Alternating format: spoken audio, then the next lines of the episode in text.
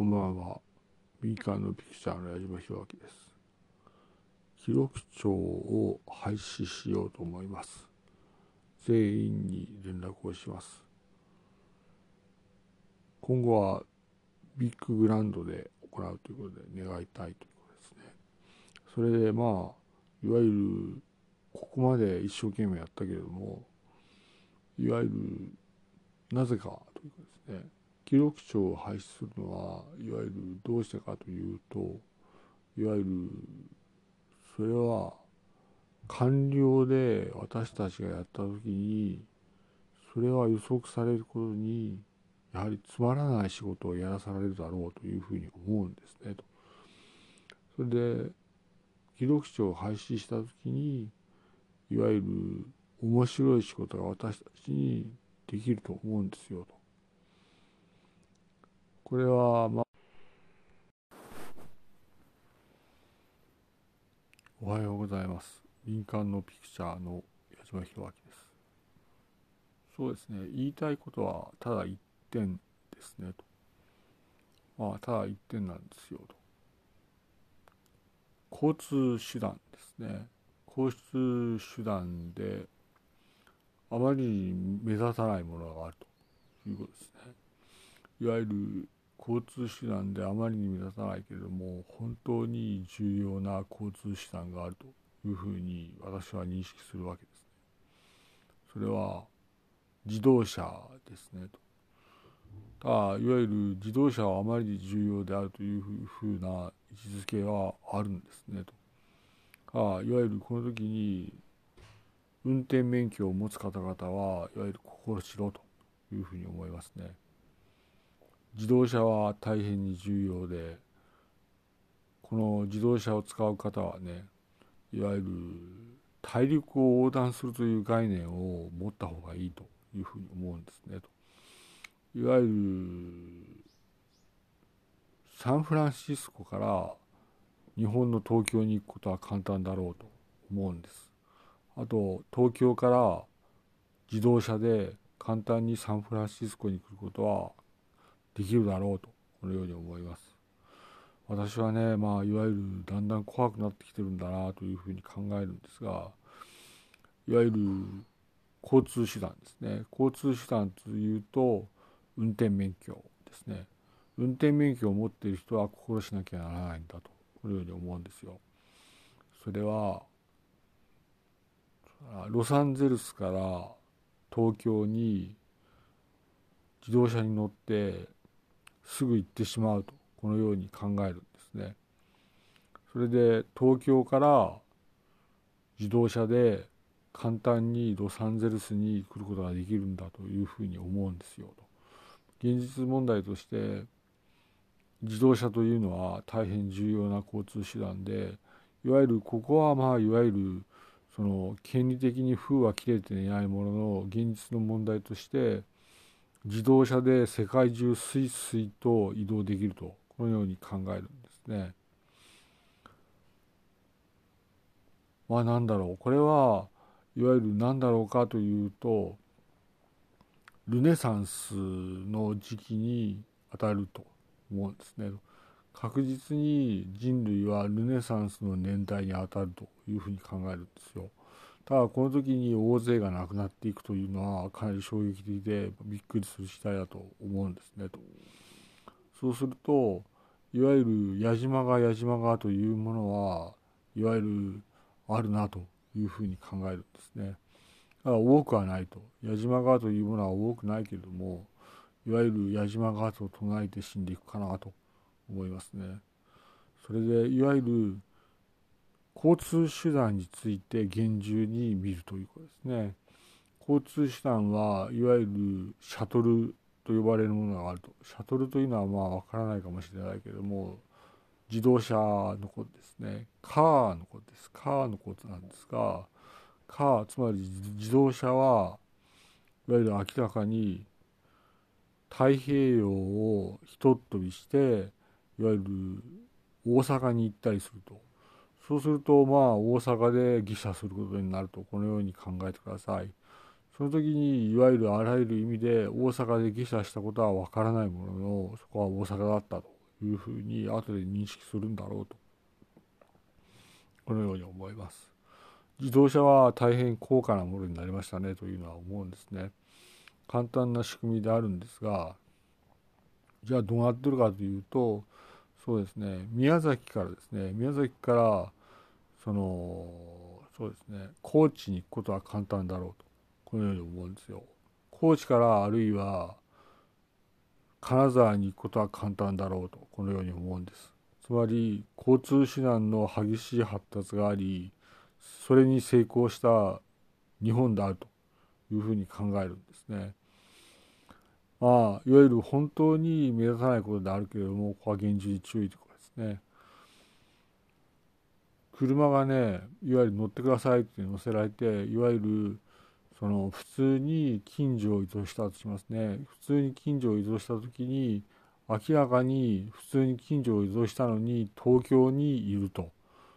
ことはあるということですね。つまりここはまあ地方でございますが地方でいわゆる車に乗せられて行ったらいきなり降りて、まあ、地元だなと思っていてもそこは東京だったということがあるということを厳重に認識されたいというふうに繰り返します。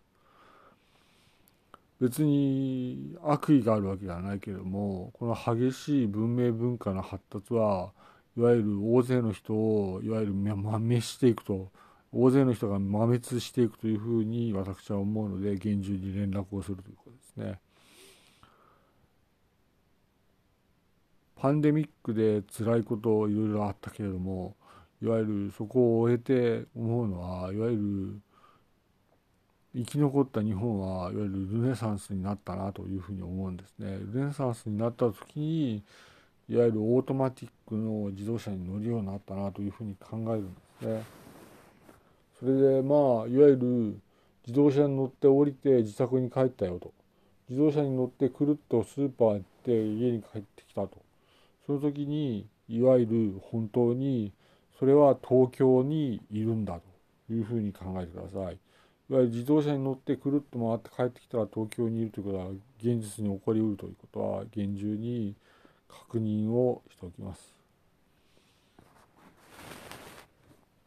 かなりすごいなというふうには思うようになりましたね。まあいわゆるなんだろういわゆる文明の発達に文化の発達に人間がついていけない時に残忍な面を見せるなというのがあるんですね。文明文化がいわゆる人間の認識を超える時に残忍な面を見せるなというのはありますねと。いわゆる近所の買い物にいわゆる車で行って車で帰ってくる時にそれは東京都にいるかもしれないということは認識認識されてください東京都のあなたの自宅にいるかもしれないということは厳重に認識されたいということで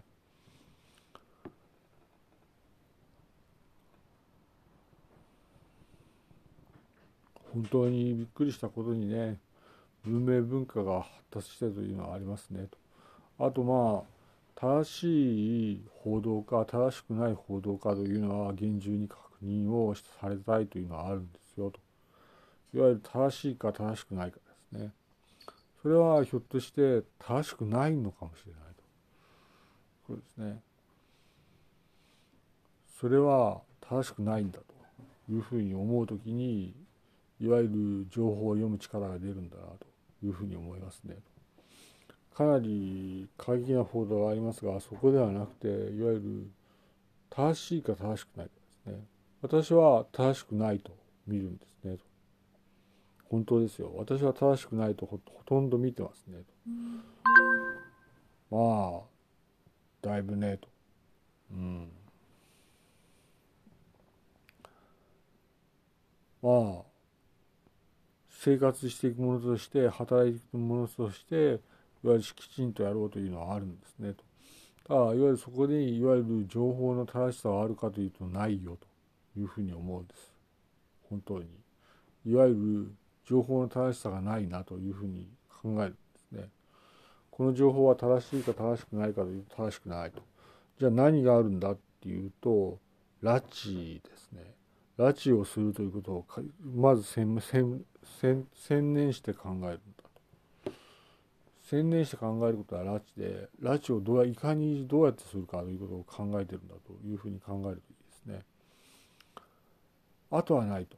そうするといわゆるその車ですね車はいわゆる大陸を横断するほどの力を持ったなというふうに考えるので太平洋を渡ってですねいわゆるそのアメリカ合衆国から日本まで一気に跳躍すると。一気に跳躍した時にアメリカ合衆国から跳躍して日本の東京にいるという自分を見るんだというふうに考えるんですね。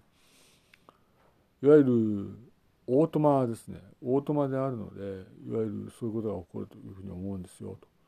つまりオートマというのはいわゆる全自動で動くのでいわゆる操作することができないんだと。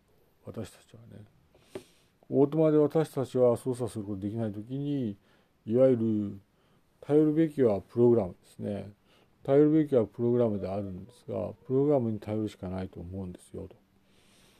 つまりオートマで車を操縦するときにそれは全自動で何が起こるか分かんないなというふうに考えてほしいということですね。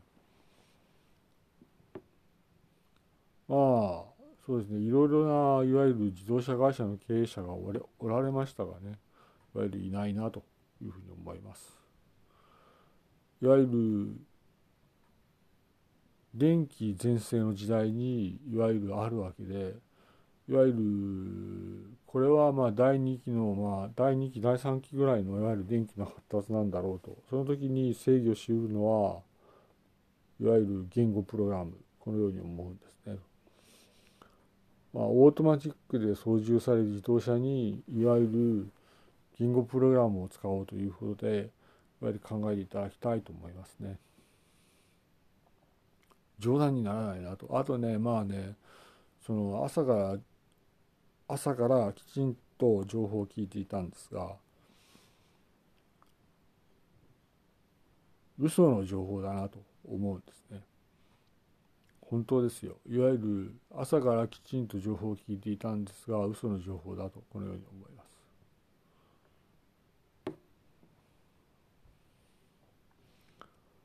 かなり厳しいなという感覚はございます。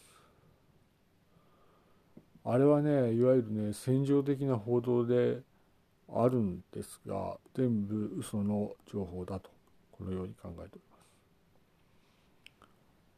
特にあとはなくてうん。言語プログラムですね。言語プログラムをとにかく使おうというふうに訴えたいと思います。車がいわゆる太平洋を渡るのはもはや常識かなとこのように思っております。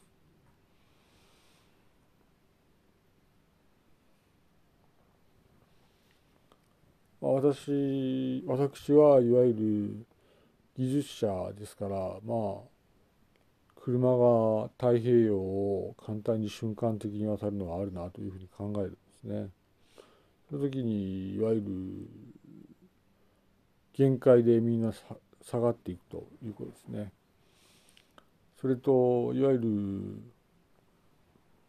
そうだなまあ情報再建が急がれてるわけですがいわゆる独特のオリジナルの見方で語るわけですがまあ私の視点としてはそうかなと思います。あとねあれはまあ全部嘘の情報だと考えた方がいいです。いいですか？情報系の情報は急激に見られたんですが悪意のある報道になりつつあるというふうに考えるんですね。情報系の報道はねあれは聞いた方がいいとは思うものの情報系で勝負するものとして思うのはあれは全部嘘の情報だというふうに考えるのがいいかなと思います。ただ科学技術の問題で自動車で近くのスーパーに買い物に行って帰ってくる時にそれは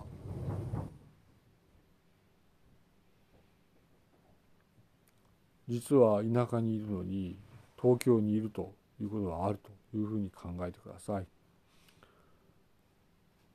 あとは特にないんですねと。あとねまあいわゆる情報系はいわゆる本当に乱れた情報が流れていますが嘘だとダウトだとこのように思います。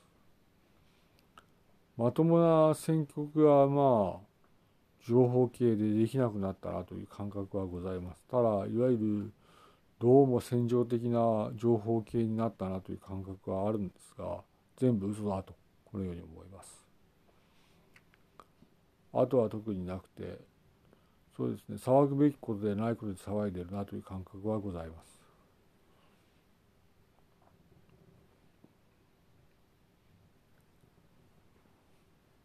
ものすごいその悪口を言うようになったねというふうに思うんですね。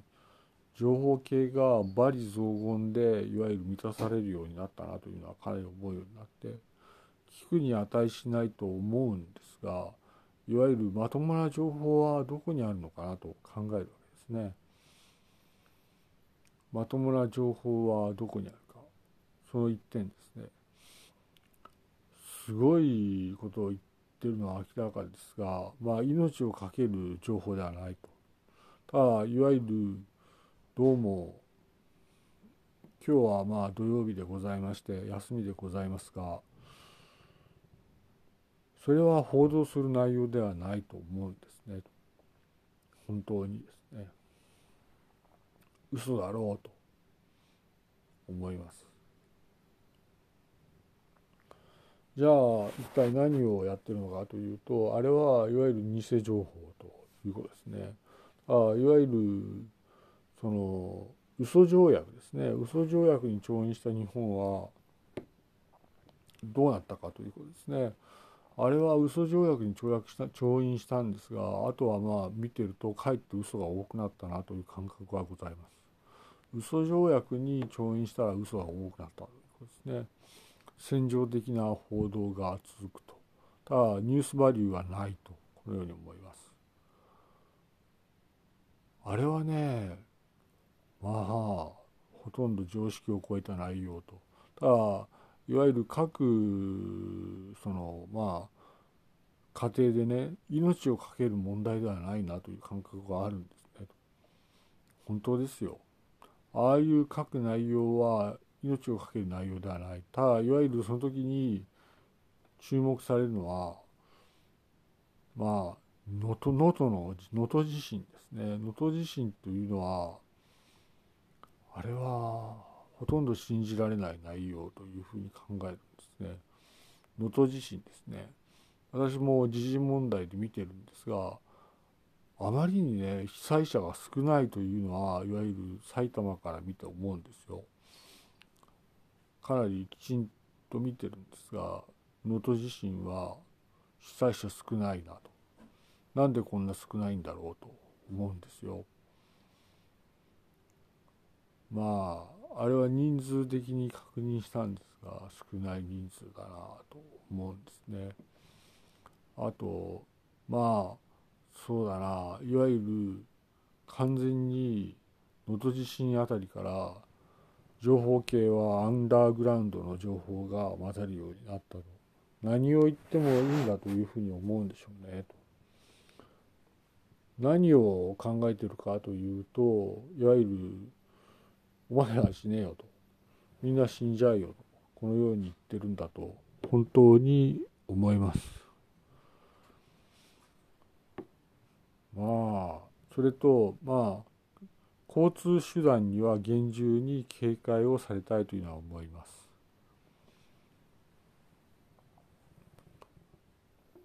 あれねとまあいうふうに思うんですけどまあ能登地震は被災者数が限りなく少ないですね。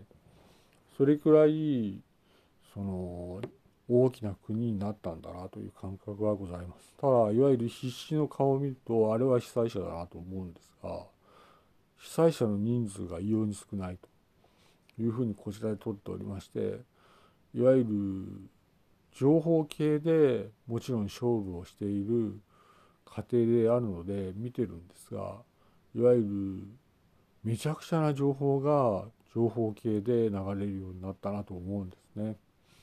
あれはねいわゆる現実の姿ではないと思うんです。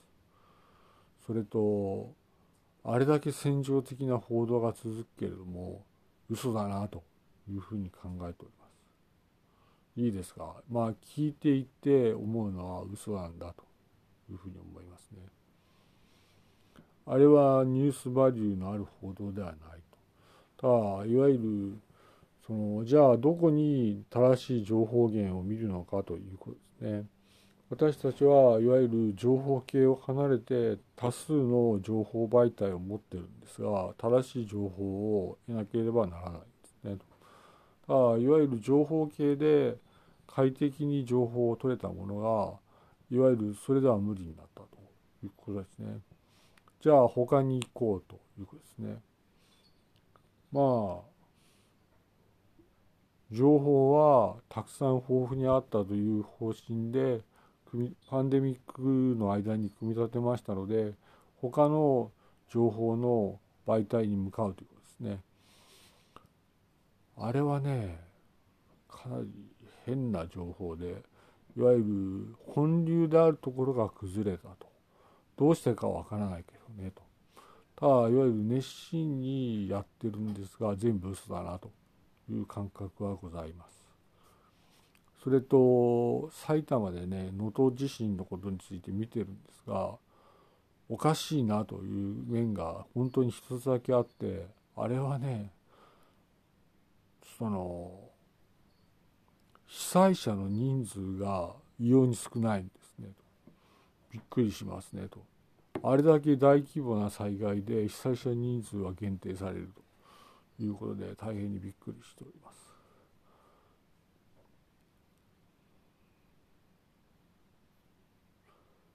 まあいわゆる埼玉はどういうことかというといわゆる情報がない状態なのかなという感覚がございます。情報がない。でも見えてくるのはいわゆるあれはねと能登地震ですね写真も見たんですがひしゃげた家々があるとすごいなと思いますねと。うん。あれはね家がひしゃげてるんだよというふうに見えるんですよと。ああすごいなと。家が崩れてると。まあかなりすごいかなと思っております。あそその割にいわゆるその私はまあ見ないんですがいわゆる被災者の人数が少ないというのがあるんですね。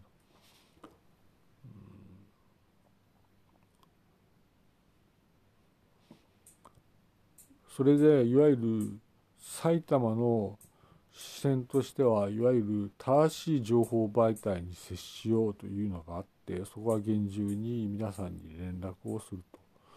ただこの時に足用というものがあっていわゆる情報媒体は正しくなくなったということですね。陸のことかと思ったりもします。正しい情報媒体があればいいんですねと考えます。つまり正しい情報媒体があればいいんですねと。あ今までの情報媒体ではもう無理なので正しい情報媒体に向かおうということですね。かなりその徹底的に変な報道が埼玉に続いておりまして社会不安を起こしているのは間違いないですね。ほとんど情報取れないからまあ今ね逆にねただ聞いても価値がないものが多いので聞いて価値のないところはいわゆるその放っておいて聞いて価値のある情報媒体に向かおうということですね。日航機の事件事故ですねまあ日航機の事件からあれからまあかなり乱れるようになって情報は取れなくなったということですね。ただいわゆるそのね、情報のバリューがないものがいわゆる流れてるので厳重に警戒されたいとそうするといわゆるそのねと聞いている方々にいわゆる連絡するんですがいわゆる情報の価値のあるななんところが流れてるところに向かおうと。いわゆるねいわゆるそうだな私たちがまあ持てる情報というのはほとんどなくなったんですね。よくわからないけれどもこれは報道統制だなというふうに考えてます。かなりひどいですね。そうするとお金を払って情報を得てるものですから正しい情報媒体に向かうというのが正しいですねと、まあ、新聞もかなり異様だしいわゆる情報系も異様と。映像映像系も異様であるのは間違いないですね。つまり埼玉は情報が完全に止まった状態で社会不安ですねと。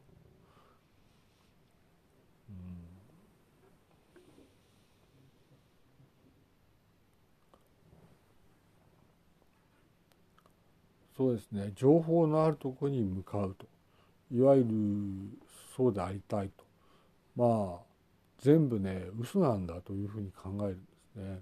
うん、いわゆるその残忍な報道が続くけれども全部嘘だろうというふうに考えるんですね。そうだなまあ考えたことないニュースに接していて全部嘘だなと考えております。たいわゆる詳細な情報がもう伝わらなくなったなというのは考えております。正しい情報のあるところに向かうというかですね黙って話を聞くというのが必要かなと思っております。かなり主張する方はあるんですがまあなんだろういわゆる日航機の事件からまともな情報ではなくなったというのは確実にありますねと。いわゆるその情報は満ち溢れているんだけれどもいわゆる逆にかえって情報がない全くないつまり怖い情報ばかりになったなと思うんですね。うんつまり埼玉は情報が止まったんですね完全に情報が止まった状態状態にある埼玉であると思います。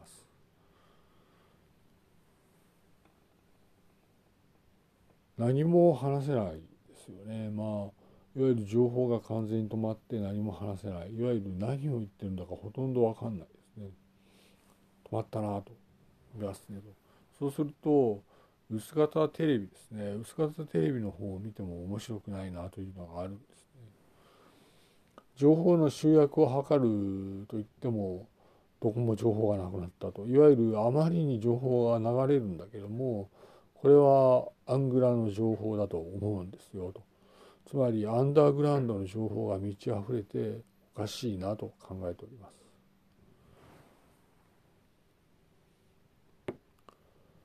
私はまあ矢島弘明であるわけでございますが批判されるわけでございますが全部偽情報だというふうに考えております。まあ私の方に集まってきてるので全体にお話をすると全部偽情報だろうというふうに考えるんですね。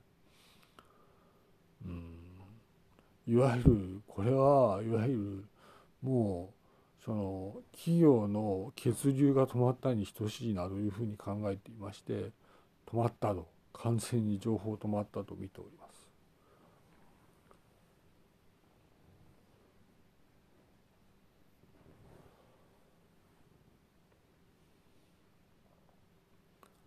そうだな。いわゆる平穏な情報じゃないのが聞こえるということですね。まあいわゆる聞けば聞くほどわけわからないということですね。いわゆる本当にわけのわからない情報が流れていましていわゆる平成にといっても情報の独占を考えるんですね。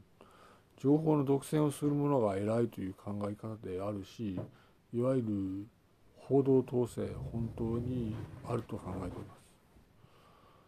情報が満ち溢れてるんですが全部嘘だなというふうに考えております。もう少しで終わるんですがいわゆる私がいわゆる技術論で一番言いたいのはロサンゼルスの道路で車が走っていたと。次の瞬間に東京の道路をその自動車が走っていることはあると。いうふうに私は断言申し上げます。そうするといわゆる東京で買い物をしていわゆるロサンゼルスに帰ってくる時にいわゆるなぜか札幌にいて札幌の自宅に駐車をしてそこで暮らすということがあるとこのように思っております。その時に全部同じ建物の姿であることはあるとこのように思います。つまり何にも気が付かないでロサンゼルスから東京に行って東京から札幌に行くことはあるとこのように考えております。ご清聴感謝します。矢島弘明でした。とにかく嘘ばっかりですからね信用しない方がいいというふうに思います。戦場的な意見で登場人物の名前もあるんですが厳重に警戒してくださいというふうに思います。偽の情報ばかり。だからこのもうすぐに古くなるのでいわゆる価値がなくなるんでしょうが嘘の情報ばかりになったなというふうに考えてこれで終わります。ご清聴感謝します。矢島弘明でした。失礼いたします。こんにちは。いや、そうじゃない。こんばんは。民間のピクチャーの矢島弘明です。まあ、静かな夜ですね、というふうに言いたいと思います。そうすると、そうですね、まあ、いわゆる本土の文化風土ですね本土の文化風土はどうであるかというといわゆるこれはきっとコネクション社会なんだろうというふうに類推するわけですね。いわゆる本土はコネクションで全部動くいうふうに見るんですよと。それでコネクションのその狭間で揺れる本土であるだろうと思うんですねと。コネクションから外れるともう生きていけない本土であるだろうとこのように思います。そうすると法土は何社会かというと資本主義社会ですねと。実力があれば生活できる社会です。つまり法土は資本主義社会ですねとこのように思います。ま、特に言いたいことはないんですがいわゆる本土というのはコネクションで動く社会だなというふうに思うんですねと。さらに法土というのは資本で動く社会だなとこのように思います。これはいわゆる分かると思いますね。つまり本土ではいくら実力があってもダメと。人との融和を図る人が有力かなとこのように思います。法土では資本主義社会で能力さえあればいいのかなとこのように思います。特にまあ言いたいことはないんですが、まあこうだなと、このように思います。矢島弘明でした。失礼いたします。ありがとうございます。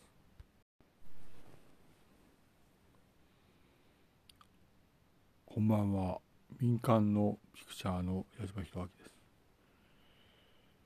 そうですね。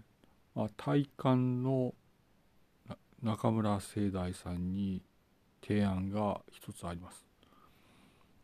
それは体感の中村聖大さんがいわゆる行政官になることですね。いわゆるその民主主義責任行政官になることを進めます。それはそのつまらないかもしれないけれどもいわゆるその市会議員とか県会議員ですねこの辺りを進めるということです。あいわゆる政代の場合はいわゆる国会議員には向いてないなとは思うんですね。それはやはり国会議員になれない中村聖代であるだろうとこのように思うんですねと。あその時に中村聖代は明らかに市会議員になれると思うんですよと。市会議員を主に進めるんですが県会議員も検討というかですねだから検討していくと県会議員は面白くないので市会議員にならないかというふうに私から提案をします。ただ選挙を経ないといけないんですが中村聖大にはいわゆる市長とかあるいは市会議員がよく似合うなと思うんですね。あいわゆる報酬もそのそんなにはそのいわゆる体感の世代にとってはとってはビビたるものかもしれないけれどもいわゆる中村製剤の人生を考えるときにそれはいわゆるその市会議員がいいだろうと思うんですね。だからいわゆるそれはまあ残忍なことではなくて中村聖大が市会議員になった時に本当に輝くだろうというふうに思うんですね。あとはねいわゆる中村聖大が市長になれば面白いなと思うんですね。だいわゆるこの土地の市長は大変に価値があるのでいわゆるなれないかなとは思うんですねと。つまり中村聖大がその市会議員になる時に面白いところように思うんですね。広い世界を体験した中村聖大が明らかに市会議員になる時だというふうに思うんですよ。これはいわゆるバカにした意見ではなくていわゆる国会議員は無理だ県会議員は無理だといったところでやはり知事ねと知事も無理だというところで中村聖大にですね私から矢島弘明から市会議員を進めます。それではまあメモでもされてください。矢島弘明でした。失礼いたします。ありがとうございました。こんにちは。民間のピクチャーの矢島弘明です。そうですね。庁舎に全部連絡をしたいと思います。古いアプリケーション、古いエクスティオンをすべて削除して、あ、そうではないですね。そうではないですよ。そうではないです。つまり、古い電話のですね、アプリケーションとエクスティオンです。わかりますかね？つまり、古い本のアプリケーションです。わかんないかな。つまり、あの通話をする電話のアプリケーションです。わかりますか？つまり古い通話をする電話のアプリケーションエクスティオンを全て削除して新しい通話をする電話のアプリケーションエクスティオンをダウンロードしてくださいと私はまあ全員の聴者に訴えかけるものでございます。それはなぜかというと古い通話をする電話のアプリケーションは実は盗聴を行っていたことが分かりこのような世の中の乱れになったとこのように分かったわけですね。このように分かったのでいわゆる古い通話の電話のアプリケーションは全て削除をして新しい通話をする電話のアプリケーションをダウンロードしてくださいと。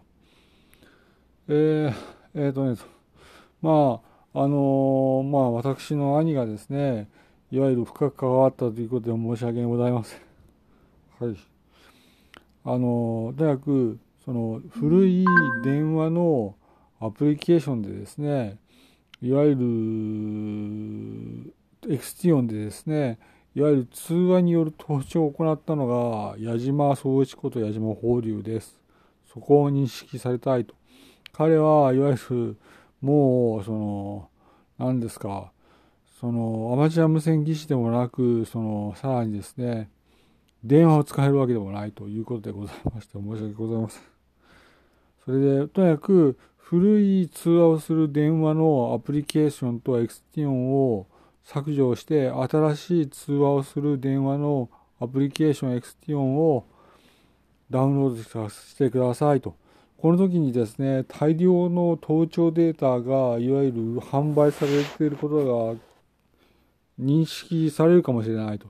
つまり大量の盗聴されているデータが販売されているかもしれないので、そこは気をつけていただきたいということでお願いします。えー、申し訳ございません。電検でピクチャーの矢島弘明でした。申し訳ございません。失礼いたします。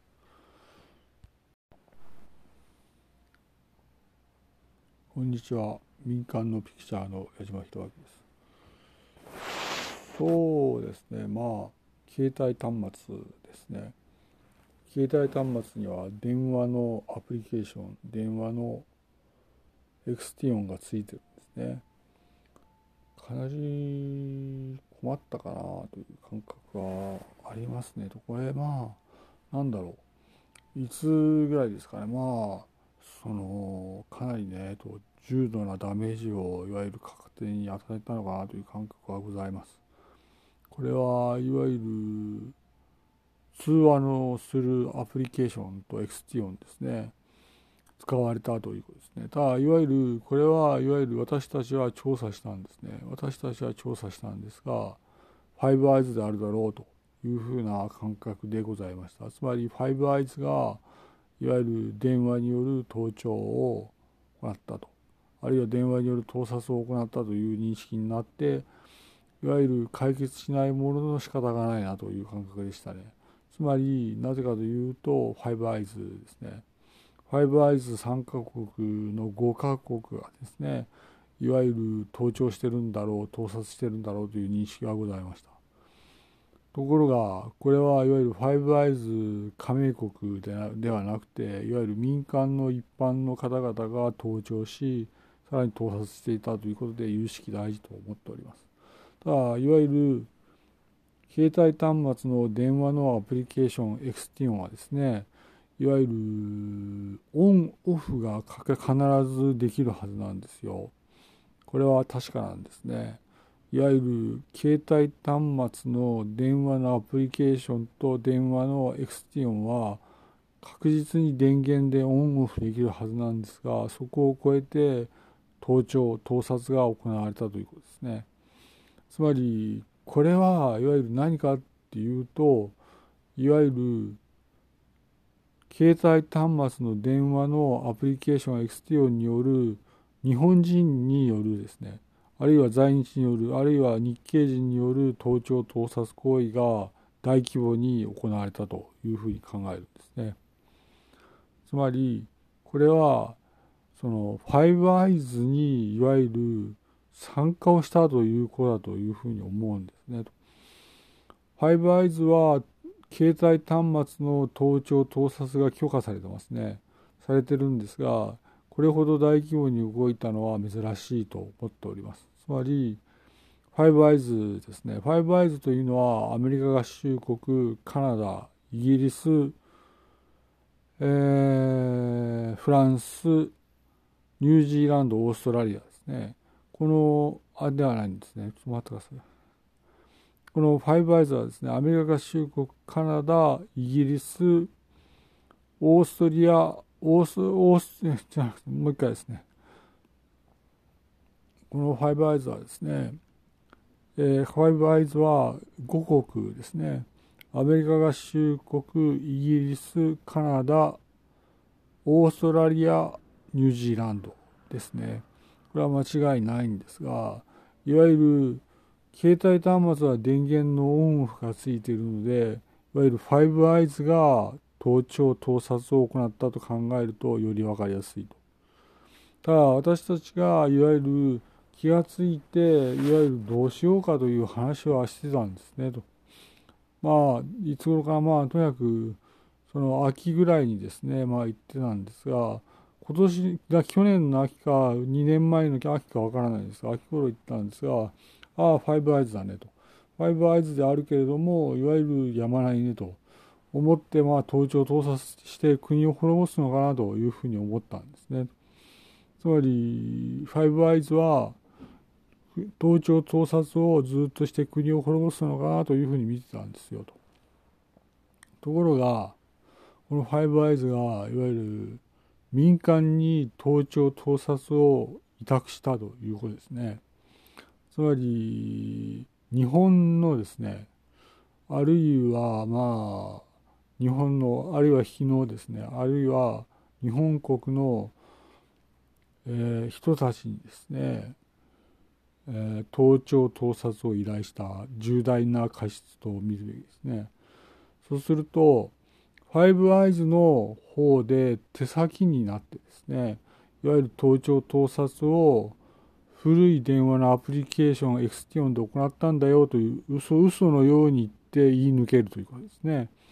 これはそうなんだということですね。つまり、ファイブアイズが主体的に盗聴盗撮を行うときにどうしたかというと、いわゆる日本の日のあるいは日本国の市民を使ったということですね。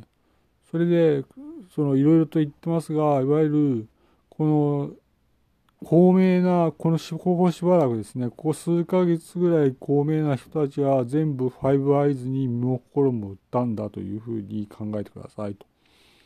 つまり、この時期にですね、この2、3ヶ月に有名な方は、全部ファイブアイズに身も心も捧げたんだというふうに考えていただきたいと思います。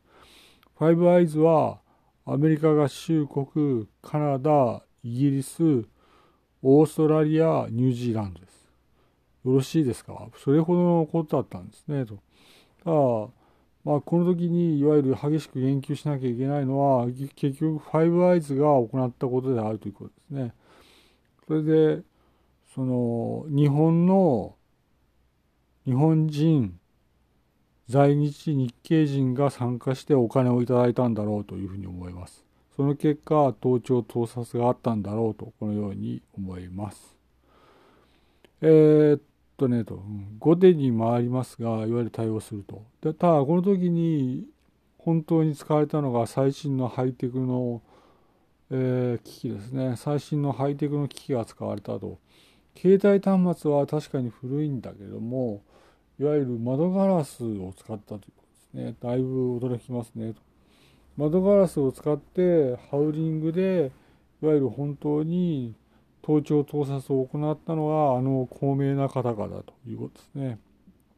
あの高名な方々はいわゆるファイブアイズの手先になって率先して盗聴盗撮を行ったというふうに考えてください。えー、その時に携帯端末から Windows ですね Windows の方にいわゆる連携をして電話をつなぎっぱなしにしたとその結果盗聴盗撮があったというふうに思います申し訳なく思います直ちに対応したいと思います申し訳ございません KDDI の責任の重い者の一人である矢島弘明でした申し訳ございません失礼いたします。直ちに対応します。矢島弘明でした。失礼します。ありがとうございます。失礼いたします。こんにちは。民間のピクチャーの矢島弘明です。そうですね。えー、っとねと。まあ、私の妻に連絡ですが、私の子供たちの年齢は6歳のままにしましょうと。つまり、私の子供たちの年齢は6歳なので6歳にしましょうということです。4歳にしないで6歳にしておきましょう。あと全体連絡ですがとにかくですねとその子供たちの年齢は今とにかくこの年齢と2年間遡ることなきようにということは厳重に連絡します。いわゆる子供たちの年齢は実は6歳なんだと。いうことですね。私の家の、ね、私の家の子供は4歳だと言い張るけれども、4歳ではない。6歳だったということですね。そうすると、6歳が4歳になるわけないので、6歳のままということですね。子供の育ちにいわゆる影響があるので、子供は実は、その年齢はたがわないよというところでまあ連絡です。私のうちの子供は4歳ではなく6歳だったという結論になりました。いいですね。各家庭で子供の年齢を厳重にチェックですが、私の家の子供は実は4歳ではなく6歳です。連絡を終わります。矢島弘明でした。失礼します。こんばんは。民間のピクチャーの矢島弘明です。こたつ汚物騒ぎですね。こたつに汚物を、まあ、使ったということですねそうじゃないかつまりこたつに汚物をそのなんだろうこたつに汚物をいわゆるそのまあつけたということでいわゆる本当にこれは厳罰なんだろうなというふうに思いますねと。はあ、いわゆる矢島弘明はまあ関係なかったんですがいわゆるなんだろうこれはねもう大きな事件になったなという感覚がございます。ああただいわゆるこれほどの事件かなと思いますね。うん、なんだろうと思うといわゆる汚物こたつ汚物騒ぎですねと。この時に逮捕者多数かなという時に助かるのかなという感覚はございます。それは埼玉でまあ思うんですがいわゆる助かんないのかなという感覚もございます。こたつの汚物はいわゆる電源をオンで消え消えるということであるので、まあ、それでまあ陶器は良いにしてもいわゆる大きな騒ぎになったなという感覚はございます。その結果何が起こるかというとまあなんだろうもう大変なことと考えております。そうですねこれはね大きな騒ぎですねという感覚はございます。ただこたつの汚物はいわゆる電源を入れることで消える消えるそうなのでまあ消えるんだろうけれどもいわゆるああなんだろうまあ昨日見た方もいるんですが完全にまあこたつ汚物騒ぎで全部ダメかなということですねまあ大変に驚いたということです残念に思います。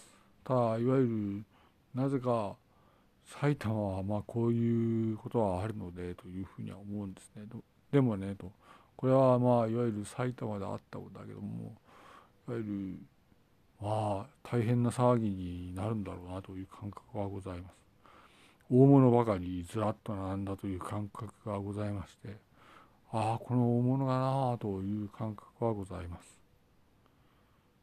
矢島博明でした。失礼いたします。こんにちは。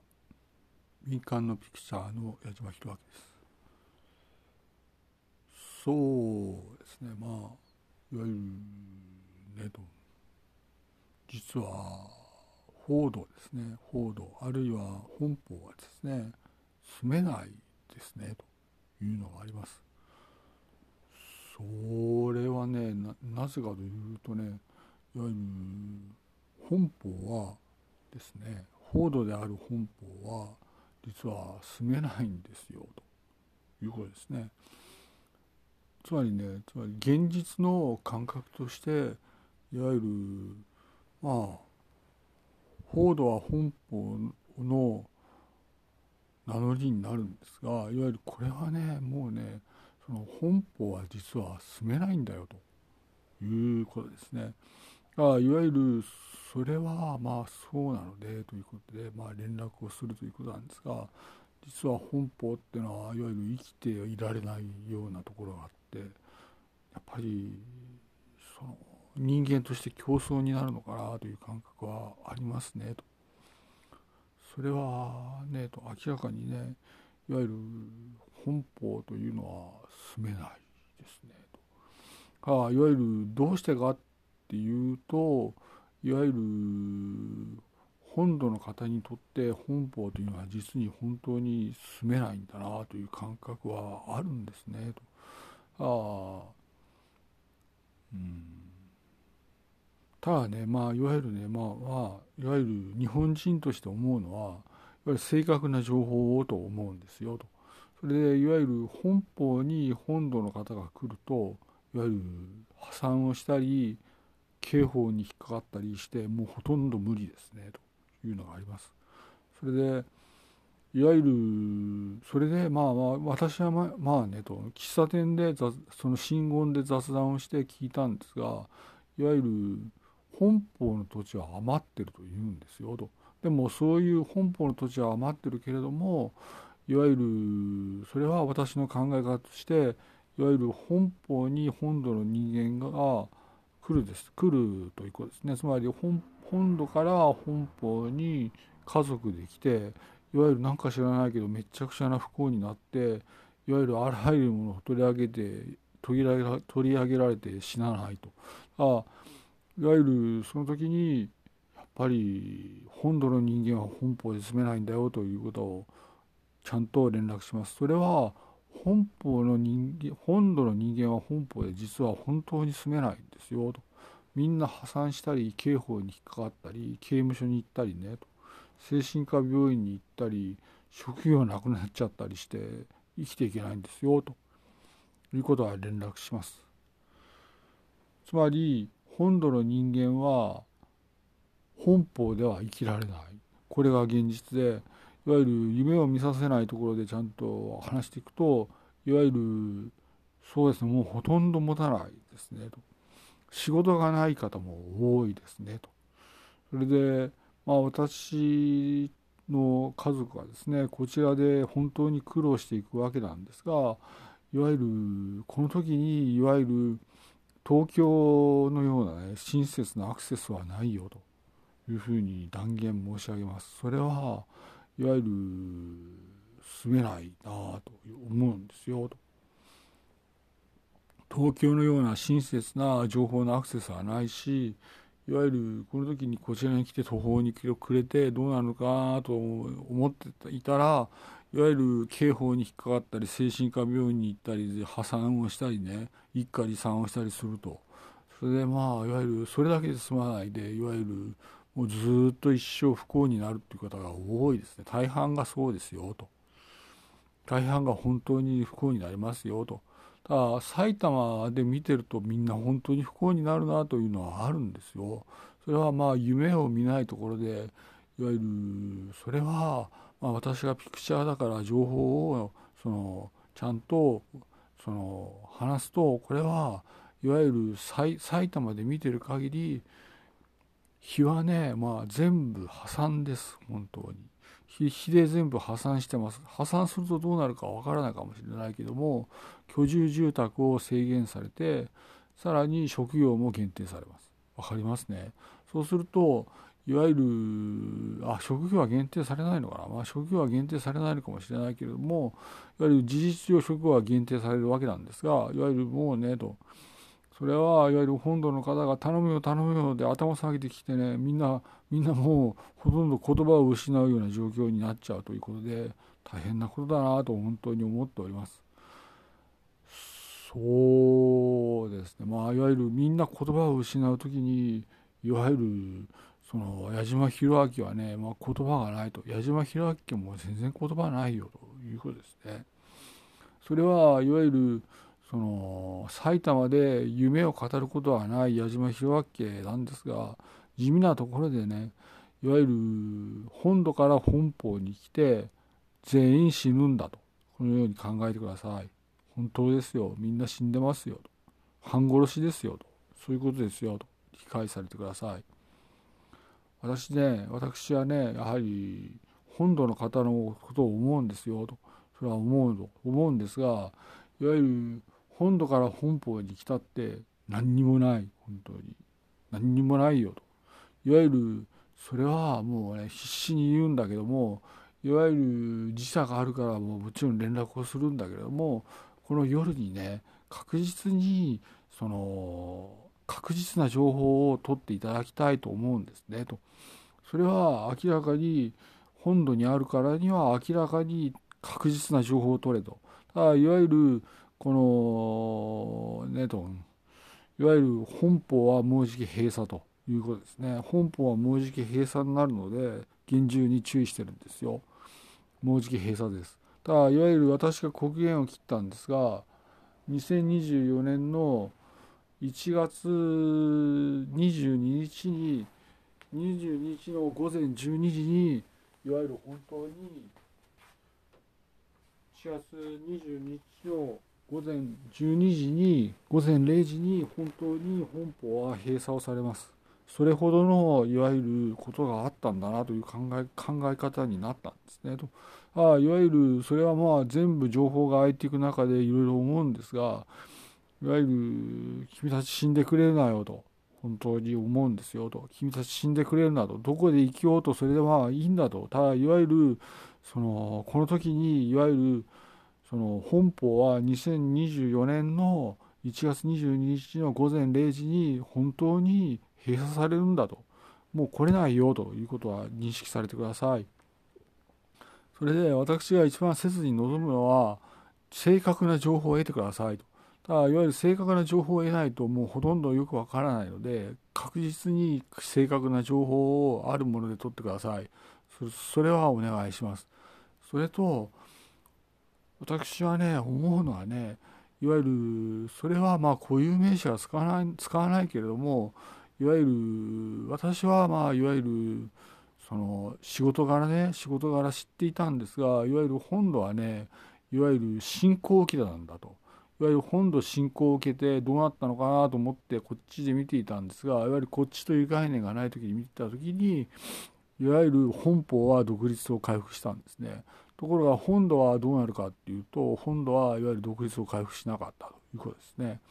それはなぜかというといわゆるここがいわゆる本邦であるという認識がなかったのでいわゆる本邦である認識になった時に本土を顧みる時にああここは完全に崩れ去ったなと思うので緊急に連絡してるんですよ。よろしいですね。それでいわゆる本邦に本土の方が来てもみんな死にます。本当に。それは理解してくださいと。本土の方が本邦に来ても全員半殺しです。それは理解してください。それであとはいわゆる正確な情報を得て核を固めて本土から本邦に来てくださいと切に願います。正確な情報を得てください。いいですか？正確な情報を得てください。いいですか？正確な情報を得てくださいと。その後に家族で話し合って本土から本邦に来てくださいと。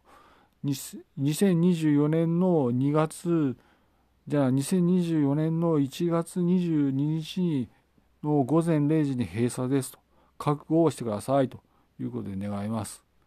正確な情報を得てください。お願いします。矢島弘明でした。失礼します。いいですね。こちらに夢はないですよと。こっちに全然夢はないです。みんな破産してます。いいですね。連絡しました。矢島でした。こんにちは。民間のピクチャーの矢島弘明です。日本軍の500万人の方々を歓迎します。私は多くを述べないわけですが、日本軍の主会は橋本拓也さんですねと。橋本拓也さんは任官を拒否された低身長の方ですねと指摘をいたします。それで日本軍の方はですね東京を居住地にします。ただそれではやはりまずいのであの拒否をする日本軍の500万人の方々はですねふるさとに帰ってくださいというふうに私から申し述べたいと思います。まあだいぶひどかったなと思います。ただいわゆるこの時に何もかもわかるのかなという感覚はございます。日本軍は続々と補充をされ続けたということでございます。その中心にあったのが橋本拓也日本軍主会ですね。彼が日本軍を保持し続けたということですね。まあ明らかにあっけらかんとわかるんですが日本軍はですねずっと補充兵を入れていたということですね。つまり日本軍は絶え間なく補充を続けて500万人の規模を維持したということです。それでまあ田舎に帰りましょうということでお願いします。東京がふるさとなら東京に帰ろうねという話です。まあそうですねと。まあこれは要するに自警隊が出ております。自警隊が出ておるので任すとして私はまあ治安系ではないので自警隊がやってくれるのかなと思っております。日本軍戦後のいわゆる日本を彩ったものというのは日本軍ですね。その時にいわゆるその続々と日本軍の補充が行われてそのトップにあったのが橋本ですね。橋本がトップにあったということは理解をされてください。それぞれにチェックが終わったらふるさとに帰られてください。令和天皇である矢島弘明でした。失礼いたします。ありがとうございます。失礼します。こんにちは。民間のピクチャーの矢島弘明です。橋本拓也ですね。橋本拓也がいわゆる本当に海外に出国してをしようとしているということですね。あ、私はまあ彼がパリに出国すれば死ぬのであるから橋本拓也さんはですねいわゆる適当に処置をしなければならないと思うんです。それはなぜかというと彼が日本軍500万人の主会であるということを重要視するということですね。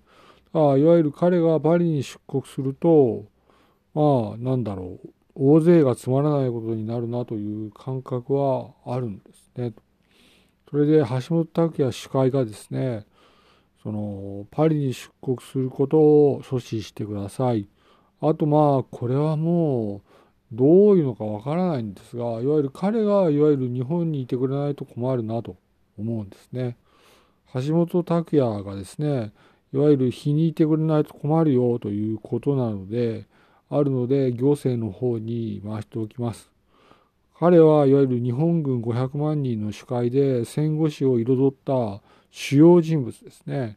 主要人物の橋本拓也がパリに出国するのは何としてでも阻止しなければならないということで、私がその橋本拓也を何としてでも、えー、まあ確保してくださいということは願います。あとは行政の方でお願いします。パリに出国したら私たちは何もかも失うんですよ。いいですか？矢島弘明でした。失礼いたします。こんにちは。民間のサブスクライバーの矢島弘明です。だいぶ寒くなったねというのがありますね。だいぶ寒くなりました。ああ、そうだな。まあ、サブスクライバーの職にあるものとしてね、思うのはね、厳しい世の中だなと本当に思いますねと。それは本当に思いますね。それとまあいわゆるなんだろうお前が悪いんだからお前が悪いと。私は善意でこのように起こってるんだというふうに言われるんですね大変に驚きますね。お前が悪いからお前が悪いんだと私はお前が悪いから怒ってるんだという論理。すごいと思いますね。まあだいぶねすごい世の中になったなと思うんですね。まあ私たちはこの新しい電気機器をですね存分に使いこなさなきゃならないと思うんですね。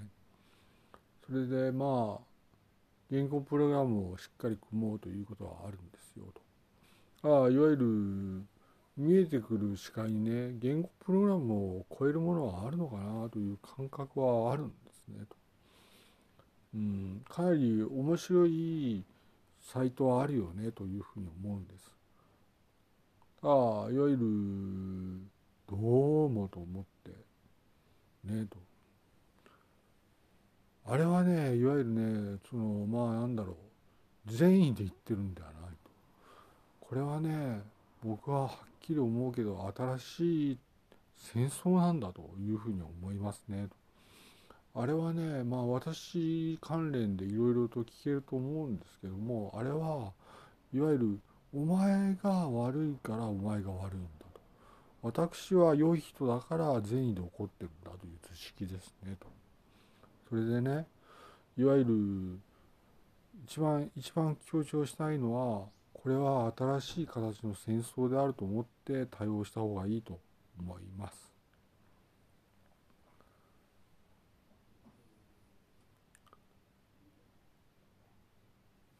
まあ、気をつけて頑張りましょう。よろしいですか？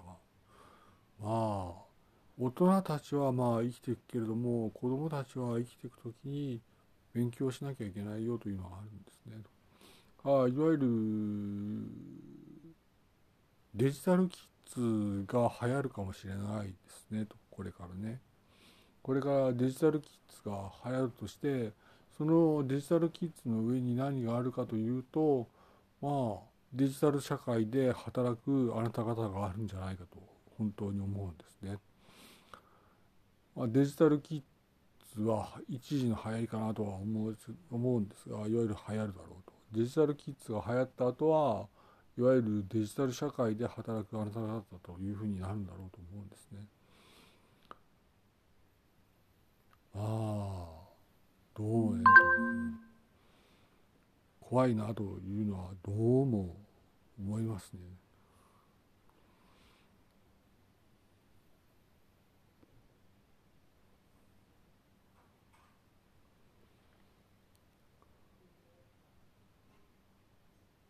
それでねとにかくねそのそうだなまあどういうんだろうなまあいわゆるねうんデジタル機器にとにかく慣れようということですね。電気機器を使うのにとにかく慣れていこうということですね。それは思うと。まあ私もねまあだいぶ思うんですけどね強い危機感を感じるところはございます怖いなと思いますね今日のまあ騒ぎはね私は思うんだけどそれはその社会崩壊を意味するのかなというふうに受け取るんですね。それといろんな流言飛語があるというのはあると思うんですよと。いろいろな流言飛語があっていわゆる固有名詞には全部嘘だろうというふうに思うんですねと。いわゆる固有名詞に引きつけられるけどもその背後にあるのは全部嘘だろうという感覚はございます。よろしいですか？固有名詞は確かに言われるけれども流言飛語だというふうに思います。私はサブスクライバーですから思うんですが大変な年代に生きるあなた方になるんだろうなというふうに思うんですねと。これはねまあだいぶ衝撃的ですごいなとしか言いようがないですね。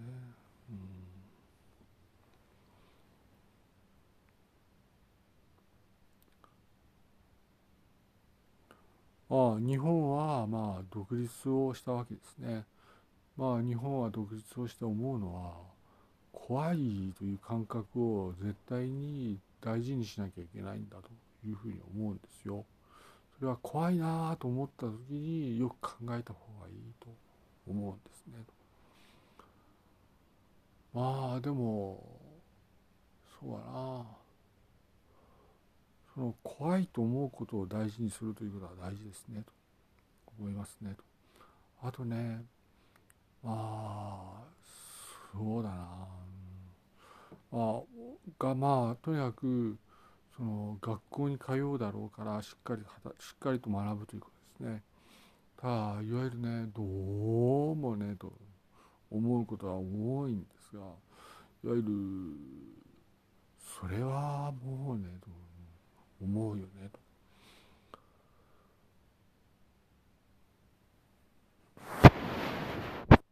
いいですか？とにかくその怖い中を学んでいくわけですね。これほど怖いかなという感覚はあるんですねと。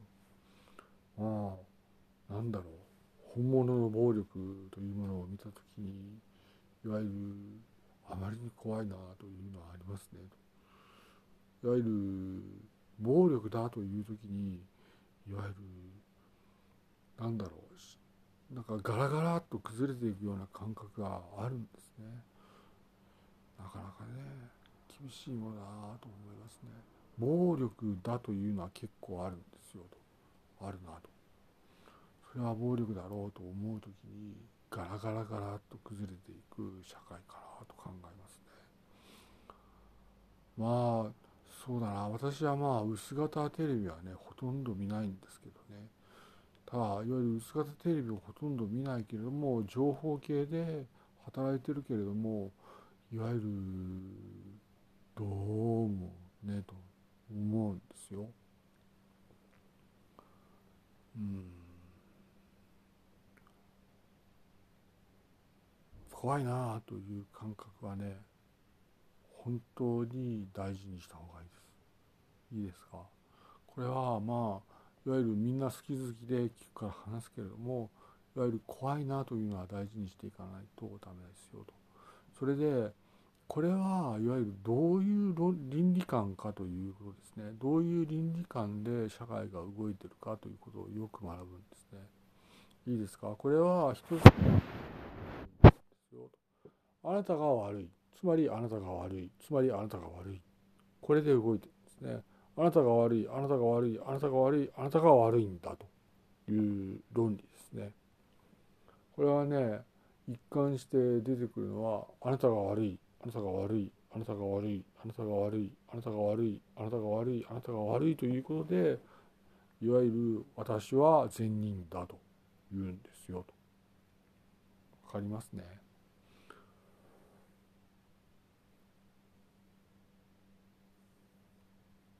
これはいわゆる日本人の倫理体系なんですが日本人は悪い悪いと言われて育つとそれは人的にものすごい影響がありますねと。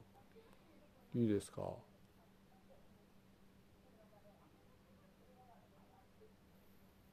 いいですね。これはあなたが悪いって言うんですよと。あなたが悪いって言うんですよと。あなたが悪いって言うんですよあなたが悪いって言うんですよ。あなたが悪いって言うんですよ。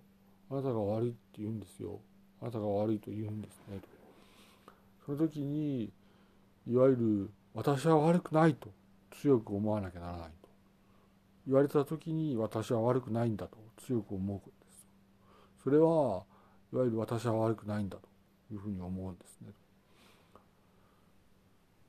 どうも弱い自分をね最近自覚してねそれは思うんだと私は悪くないんだと絶対に思うとじゃあ原因は何だろうと考えるんですねただいわゆる弱い自分を自覚するときにいわゆる引いていく自分を自覚するときにいわゆる私たちは弱いんだというふうに認識するんですね。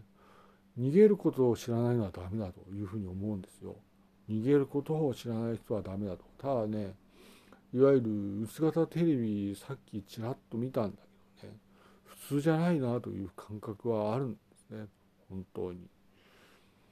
あれはね、まあ、薄型テレビはまあほとんど見てないんだけどもいわゆるあれはすごいなと思ったんですねいろんなことやってるけれども何だろうというのはあるんですねただ薄型テレビは確かに全国にあるけれどもいわゆる主力が情報系に移った時にいわゆるその私は悪くないんだと思って考えるとそうすると見えてくる風景があるということですね。かなりまあ学校問題に焦点が当たってるけれども学校でね例えば小さい頃からですねあなたが悪いから私が怒るんだっていう図式をずっと貫くとするとそれは辛いことだなと思うんですね。あとね流言飛語がね随分多いということはねかなり気をつけなきゃいけないですね。流言飛語が本当に多いので厳重に注意と。ただいわゆるその固有名詞を言われて強調する中ねこれはねもうこういう喋り方になるんだろうと思うんですよでもねこれはねその有言飛語が本当にたくさん出てるので厳重に注意ですよというふうに思いますまあ極めて貧しい私たちであるけれども極めて心豊かな私たちでありたいと本当に思いますね。いいですか？極めて貧しい私たちになるかもしれないけれども極めて心豊かな私たちを目指すんだというふうに考えてください。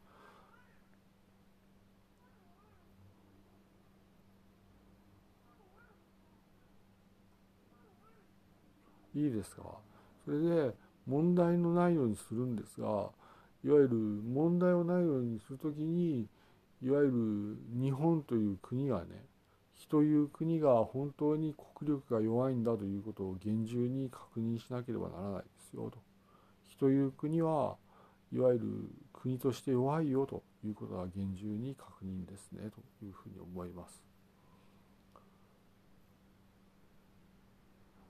まあそうですね薄型テレビでね活躍される方もね今後出るだろうとこのように思います。あとはねいわゆるその私が一番怖いのはいわゆるあなたが悪いんだで私が悪いんだと思わないことだというふうに思うんですよ。あなたが悪いって言われた時に悪くないんだと強く思うことは大事というふうに思いますね。デジタルキッズの話はまあしばらく盛り上がるのかなという感覚はございますがいわゆるしっかり気をつけていこうねというふうに思いますね。だいぶ苛立った社会になったのかなというふうに思います。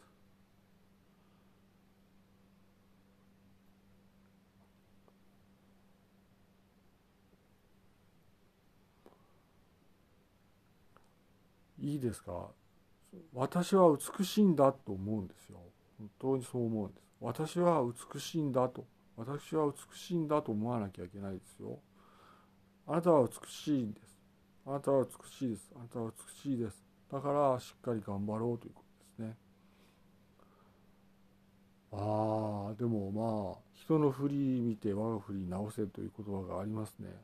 それはいわゆるデバイスを見て我が振りを知るということがあるんですねと。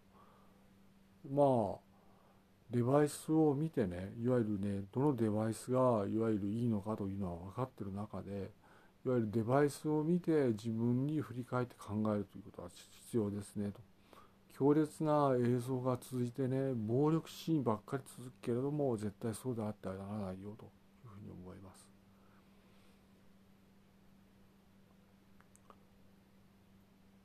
いいね、これはいわゆるね、ものすごいことなんだよと。いわゆるあなたが悪いって24時間言っているデバイスですねと。いいですか？あなたが悪いってずっと24時間言ってる。わかりますね。その時に、例えば承認を得たとしますね。承認を得るということは、いわゆる、あなたは美しいって言われると結婚しちゃうかもしれないということですよ。いいですか？最近ね、変な風潮があって、あなたが悪いを24時間繰り返すでしょ？そうすると1回の承認で、いわゆる結婚するかもしれないということがあるんですよ。本当に怖い子ですね。あなたは美しいって言われた時にいわゆる結婚してしまうそういうことがあるんですからね気をつけていただきたいと思います。矢島でした。サブスクライバーでした。ありがとうございます。失礼いたします。こんにちは。民間のピクチャーの今はまあその情報番組を見てます。中国ですが、まあ、そういうことですねと。中国語の番組を見てます。情報番組を見てるそれでね、鎌田さん、そうですねと。えー、っとねと、うん、いわゆる矢島弘明です。よろしくお願い申し上げます。鎌田さん、あのねと、手短に話せだろうけれども、いわゆる矢島的視点はやっぱり同じだと思うんですよと。それで、いわゆるこの時にそのどうするかですよねと。家族を守ろうとするあなただと思うんですよ。それでコネクションで入ってももう無理ですねと。コネクションで入らないことですよと。たたいわゆる現実は残忍でねだから厳しいなという感覚はございますそれでねそのそうだなまあそこの職ではなくてえっ、ー、と自分の手の届く範囲の職に就こうということですね。ただいわゆるあなたほどの方がなというのはあるのではあると。ただいわゆるその時にいわゆるそれはそのなんだろうまあ家業を継ぐあなたであっていいのかなというふうに考えます。ただ、いわゆる、それはやはり、まあ僕もね、僕もやはりつまらない仕事だけども、あなたもやはりつまらない仕事かもしれないけれども、いわゆる、あなたの場合は家業を継げばいいんだと私は思うんですね。本当にそう思うんですよと。まあ、矢島弘明も結局、そのつまらない人生かもしれないけども頑張っていくということですね。そうするとあなたはいわゆる家業を継げばいいんだと絶対そうだとそのように思うんですよと。あいわゆるそれはもう名前はもう呼ばないから安心して聞かれてほしいんだけどもそれはあなたの場合は家業を継ぐということで結局大丈夫だなという感覚はあるんですねと私はあるんですよと。ただあなたはやっぱり家業を継げばいいんだなという感覚はあるんだけど嫌なんだろうけどやはり家業を継いだ方がいいよと。思います。ただいわゆるその私はね私はねまあなんかね輝かしいその実績はないんだよと。私も結局輝かしい実績はないしいわゆるだいぶねそのくたびれた大人にはなったと思うんだよねでもあなたは結局私ははっきりとその立命するべきだと思うんですよとあなたははっきりと家業を継ぐべきだとこのように思いますそれはあなたは決心がつかないのかもしれないけれどもいわゆるあなたの場合は明らかに鍵を継ぐんだというふうなことで大丈夫とこのように思います。矢島でした。失礼いたします。おはようございます。民間のピクチャーの矢島博明です。いろいろなことがある朝だと思います。それでいわゆる矢島弘明家としてはまあいわゆるまあ家内がね連絡をくれてまあ矢島弘明家としてはいわゆる家内が連絡をくれたのでいわゆる新デバイスですね新デバイスの方に見ていこうと思います皆さんにもいわゆる私からまあ今日のまあなんだろう過ごし方として新デバイスを見ようということですね。一番警戒しなければいけないのはいわゆるいろいろなことではなくて実は新デバイスだと私からも連絡を皆さんにします。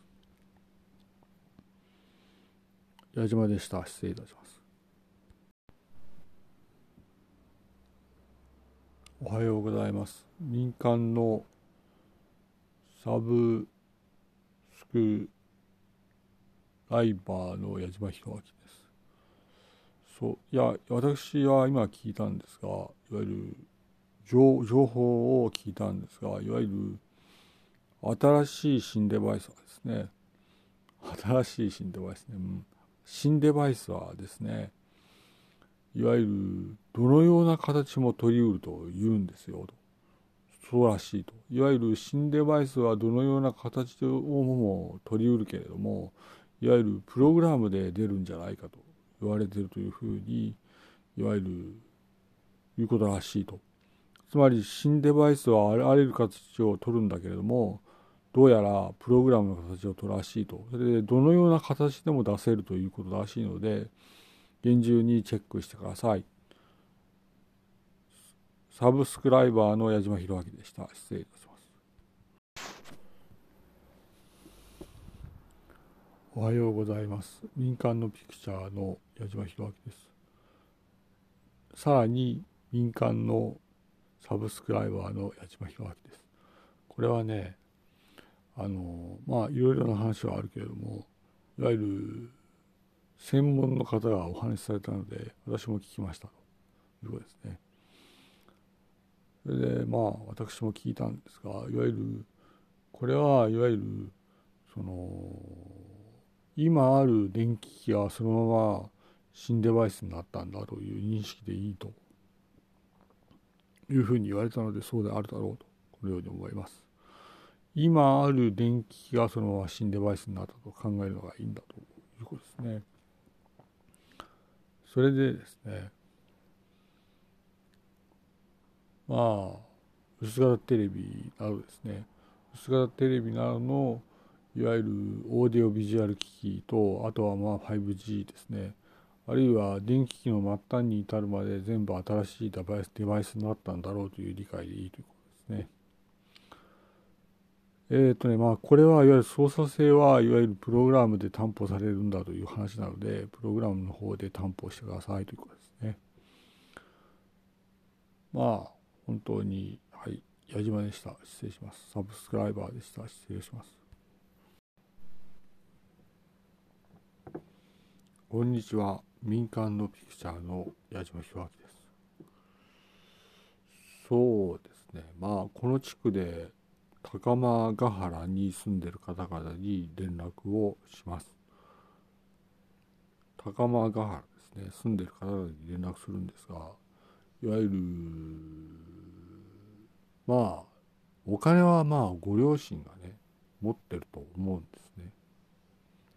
お金は確かにご両親が持っていると。ああいわゆる矢島家としてはいわゆるこの地区から出ていった方がいいですよというふうに思うんですね。それはいわゆるここは確かに新興住宅街だったけれどもパンデミックで考え方が変わったと思うんですよ。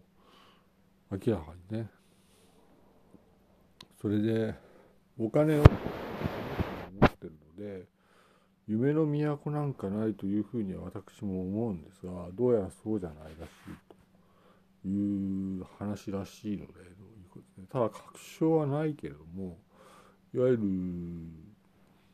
埼玉で集まった新興住宅街だったよねと思うんですね。ただいわゆる全体でまあ説明するとまあいわゆる本国の戦争責任は取らされるだろうと思うんですよと。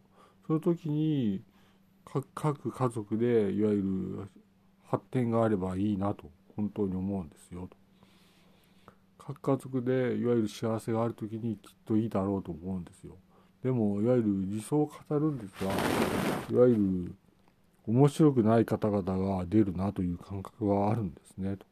あいわゆる埼玉は何でも受け入れてきていわゆるその押し出すことはなかったけれどもいわゆる親たちはまあどうなってもいいで来てもいわゆる子孫孫の繁栄はもう埼玉では無理ですよというふうに考えるんですねと。それでまあそうだねと。私はまあいわゆる鬼になるわけだけどもいわゆる他のところに行こうというふうに連絡をするんですねと。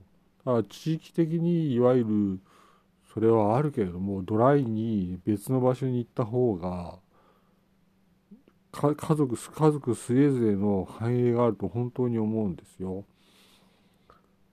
いわゆるそうだな事情を説明するといわゆるまあなんだろう日本軍の戦争犯罪者というふうに認識される時にいわゆるないよというふうに連絡をするわけですね。それでドライにこの地域から出ていくだけのお金も持っているならばドライにこの地域から出ていこうというふうに考えていただきたいということですね。ただどうしてかっていうといわゆるまあみんな和気わいあいと確かに集まったんですがいわゆるそうだなまあ2年後ぐらいに家族が全滅するというふうに見えるんですね。本当に見えるんですよ。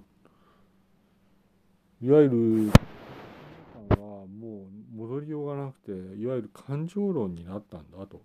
いわゆるあなた方はいわゆるあらゆる人を確かに恨んでいたかもしれないけれどもあなた方をあらゆる意味で恨む人々がもう住んでるんだよという認識になってほしいと思います。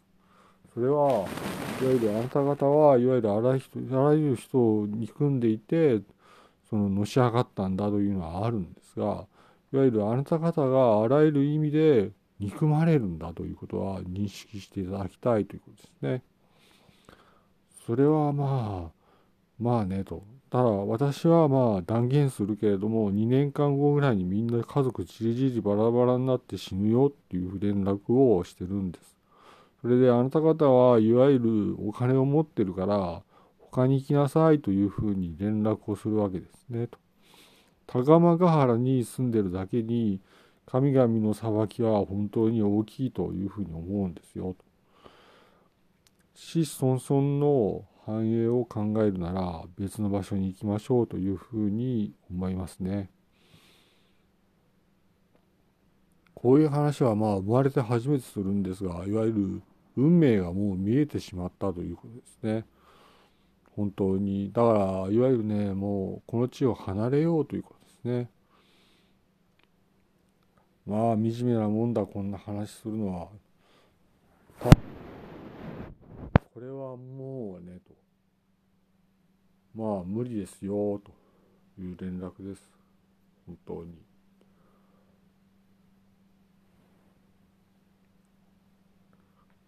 まあ私はまあ思うんだけどもいわゆる面倒を見てきた過程でまあ泣きが入ってるけれどもいわゆる出ていかなければいけないですよというふうに連絡を申し上げます。まあなんだろう。つまりここで暮らせなくなったよという連絡ですねと。それはしてるんですねと。仕方がない話でねと。まあ居住の自由は確かにあるんだけども居住の自由があるところを超えて私の認識としてもあなた方はもうここでは暮らせないというふうに思います。ただ居住の自由があるのでもちろん自由に住んでいいけれどもいわゆる暮らせないよと本当に思うんですね。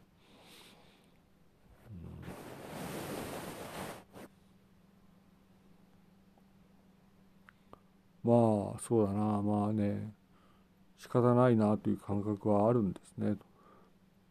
あのねまあまあきちんと生活したかったらちょっと遠くの方に引っ越しましょうというのはありますねと。あとお金はたくさん持ってるんでしょうから出てってくださいと思います。矢島でした。失礼いたします。こんにちは。民間のサブスクライバーです。それでまあ結局日本軍の集結地があるということでそちらに行きましょうと進めます。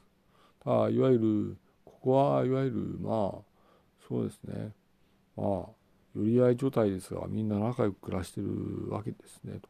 それでいわゆるあなた方はいわゆる日本軍の集結地に行くということで結論でいいんじゃないかと思いますね。それはねまあ私も心を砕くんだけれども日本軍の集結地があるならそちらに向かった方が正解だと思います。絶対ですよ。これは絶対です。今ならお金ある。今ならお金があるんだったら日本軍の集結地に向かうと。それがよろしいと思います。矢島博明でした。失礼いたします。こんにちは。民間のピクチャーの矢島博明です。日本軍の集結地があるという話であるらしいということですね。あこれはまあいわゆる本土からこちらに来た方がいわゆる集結しているということでやはり住みやすいのかなと本当に思いますねと。日本軍の方々が集結している地があるならそれはどこかはもちろんわからないけれどもいわゆるそちらに行かれた方が子孫孫の繁栄があると穏やかになるんだというふうに思います。まあそうだよなといわゆるその集団を形成する時にこのパンデミックの時につらかったねというのは本当にあります。まあ日本軍が集結して住んでいる地があるならそちらに行かれて暮らされてくださいと今後の幸せもお祈り申し上げます。矢島弘明でした。失礼いたします。こんにちは。民間のサブスクライバーです。そうですね。ポジティブな話ならばできるというふうに考えるといいと思います。ネガティブな話はできないと考えるといいと思います。多くの情報があるんですが、話すときにポジティブな話はできます。ただ、ネガティブな話はできません。ここに気がつくべきだと思います。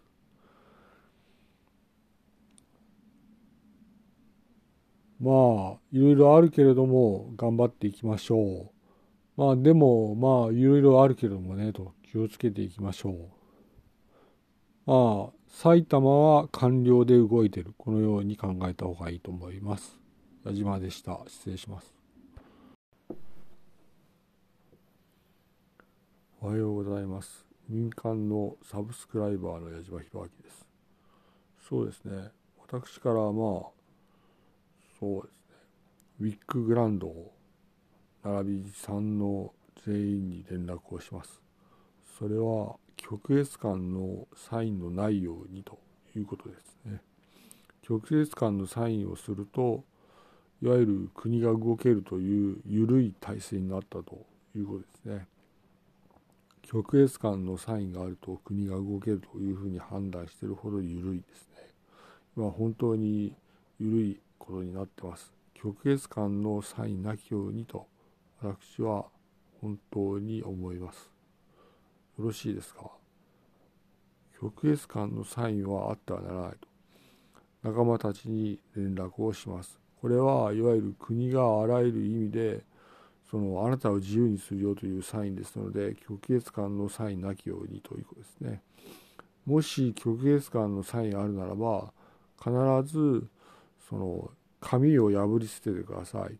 お願いします。あるいは電子記録で極越間のサインがあったのならば後でフォローを必ずしてくださいと。まだ日が経っていませんから電子記録で極越間のサインがあるようなら必ず打ち消すようにされてください。それは願いたいと思います。大変な時期は続きますが極越間のサインなきようにと私から回します。これは国があらゆる意味で自由にできるんだよということですね。いわゆるそのその人の名義を自由にできるんだよということを暗に言ってるので極越間のサインなきようにと紙の場合は破り捨てるので無効になりますね。と。あいわゆる電子記録でつけた場合はですね電子記録で必ず否定をするということを行ってください。矢島でした。失礼します。おはようございます。仲間たちに連絡をします。私は民間のサブスクライバーの矢島弘明それで手短に話すと理事長はいいでしょうと思うんですねと。あいわゆる私も思うんですが理事になってる例があると思うんですねと。私は仲間たちに連絡を取りますが理事になってる例は全部やめてくださいと。理事は全員辞任をされてくださいというふうに連絡を申し上げます。理事長は確かに良いでしょうとあいわゆる理事になってるならポツダム宣言の範囲内かもしれないのでいわゆる理事を辞任してください。えー、矢島博明でした。失礼いたします。こんにちは。民間のサブストライバーの矢島博明です。そうですね。あそれぞれに身の安全を本当に図るようにということは厳重に言いたいと思います。それぞれに身の安全を厳重に図りましょうと。ただいわゆる本当にそこ一点だけですね。それぞれに身の安全を厳重に測ってください。それと、ねえと、うん。まあ、とにかく、私の心でそれぞれに厳重に身の安全を測ってください。失礼します。こんばんは。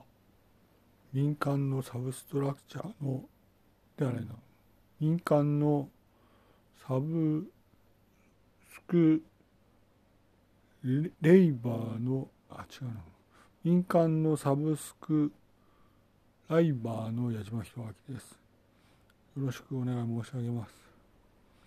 いいですか？これは突発時なんです。予定とかそんなのは全然ないんです。それでいわゆるいろいろと聞いたけども騒がないでくださいと言いたいですね。これは本当にその命の保証はないと思います。よろしいですか？これは突発して命の保証はないです。よろしいですね。騒がないでください。民間のサブスクライバーの矢島弘明でした。失礼いたします。おはようございます。民間のサブスクライバーの矢島弘明です。そうですね。まあ、戦争をすることなく投稿しましょうと強く訴えかけます。それはもう収まってしまったんだけれども、それはそのねと、その投稿しようというふうに訴えます。もうこれはもう背景のいわゆる本土がねいわゆる明らかにこちらにそのもう進行しないと考えられるのでいわゆるそのねとその投稿をしましょうと強く訴えます。これは皆さんねその私を批判するのは分かるんだけども皆さん投稿しましょう。矢島弘明でした。おはようございます。民間のサブスクライバーの矢島弘明です。そうですね。まあ、映像の裏側に何があるのかということはよく考えた方がいいですね。それは映像の裏側に一体何が描かれているのかというところは強く見なければならないとこのように思います。私もまあサブスクライバーで頑張るんですが私の発言の裏に何があるのかなと考えていただきたいと思います。多くのいわゆるマスメディアがあってこのマスメディアの裏側には何があるんだろうと考えていくことを強く進めます。矢島でした。失礼いたします。こんばんは。民間のサブスクライバーの矢島弘明です。そうですね。まあ、駅前滑血騒動ですね。まあ、その、まあ、なんですか、本邦でね、何千人も血を吐いたということだと聞いております。情報系で知りました。それで、いわゆるね、その働かなければならないよと全市民に訴えたいということですね。まあなんだろういわゆる私たちは働かなきゃならないよというのは本当に強く訴えたいところですね。あいわゆる働いてる人はこういうことをしないんだよというのは理解ができると思います。あとは他になくてとにかくそうですね。まあいわゆるもうもうどうにもならない時はとにかく働こうと強く訴えます。働かない人には何にも分かんないんだなというふうに思います。働いたことはないんでしょう。このように思います。矢島でした。失礼します。こんばんは。民間のサブスクライバーの矢島弘明です。どうぞどうかよろしくお願い申し上げます。どうぞどうかよろしくお願い申し上げます。それでね、その、外食はしないでねと強く訴えたいところですねと。結核が流行ってますね。そうですね。結核が流行ってるので外食は避けましょう。外食店が開いてるのはどうしても開いてるのです。だから結核が流行ってるので外食を避けましょう。矢島弘明でした。どうも申し訳ございません。失礼いたします。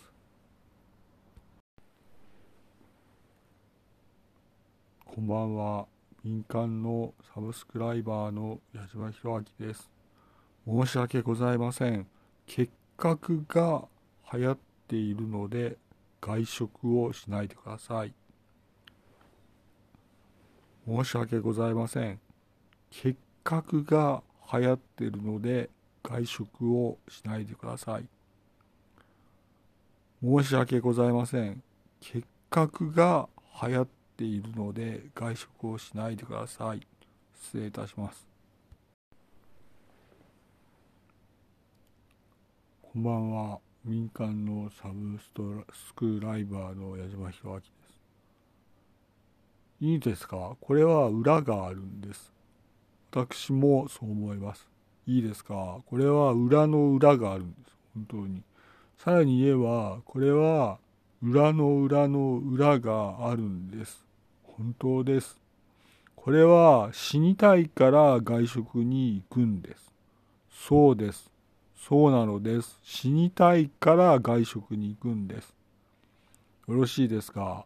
結核が流行ってるので外食を控えてください。矢島でした。失礼いたします。こんばんは。民間のサブスクライバーの矢島弘明です。結核が流行っているので外食を避けましょう。よろしいですか？結核が流行っているので外食を避けましょう。よろしいですか？結核が流行っているので外食を避けましょう。失礼いたします。民間のサブスクライバーの矢島弘明です。日本の方々に特にご忠告申し上げたい。日本の方々に特にご忠告を申し上げたい。日本の方々に特にご忠告を申し上げたい。結核が流行っているので外食を避けましょう。よろしいですね。失礼いたします。私から日本の方々にご連絡を申し上げます。結核が流行っているので外食を避けましょう。失礼いたします。こんばんは。民間のサブスクライバーの矢島弘明です。日本の方々に申し上げます。結核が流行っているので外食を避けましょう。失礼いたします。民間のサブスクライバーの矢島弘明です。お世話になっております。数万人が血を吐いたということです。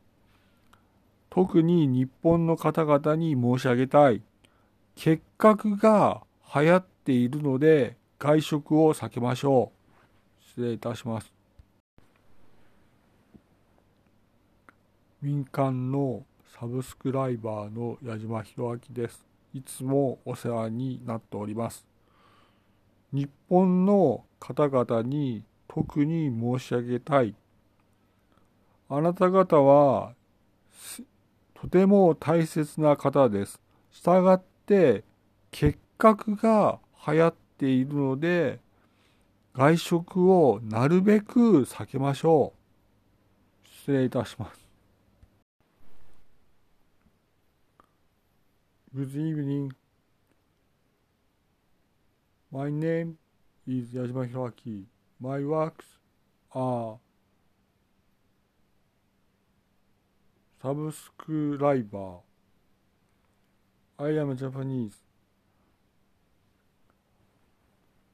I think we will fall down our country. So I I must say these problems. My country will be fell down as soon because this situation is dying Japanese. We lost our land and come from America land. We Japanese will fell of the world.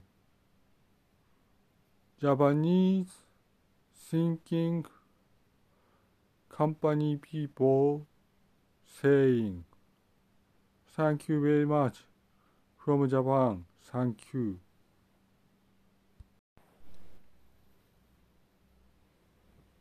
こんちこんにちは民。民間のサブスクライバーの矢島弘明です。えー、っと、まあ、その、完了は、その、辞したのでやりません。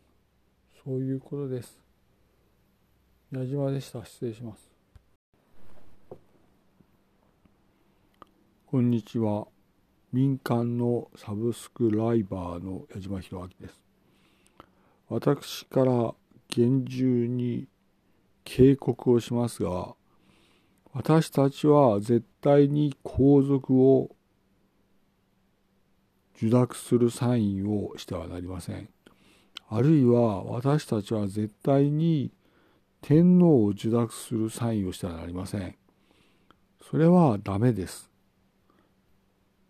なぜなら、いわゆる法律の具合がおかしく、この法律は人間のための法律ではないので、あるという結論です。つまり、皇族天皇に関する法律は人間のための法律ではないので、断るということですね。認識をされたい。民間のサブスクライバーの矢島弘明です。埼玉からです。日の出後に通勤があると思います。私は通勤を進めません。ただ、いわゆる通勤族の方は情報を集めて検討をされてください。ただ、いわゆる昨日の時点での見方では通勤している方があるが、いわゆる JR が頻繁に止まっていたということがあります。矢島弘明としては、通勤は強要をしません。あとはいわゆる通勤をやはり控えるのが良いだろうと思います。矢島でした。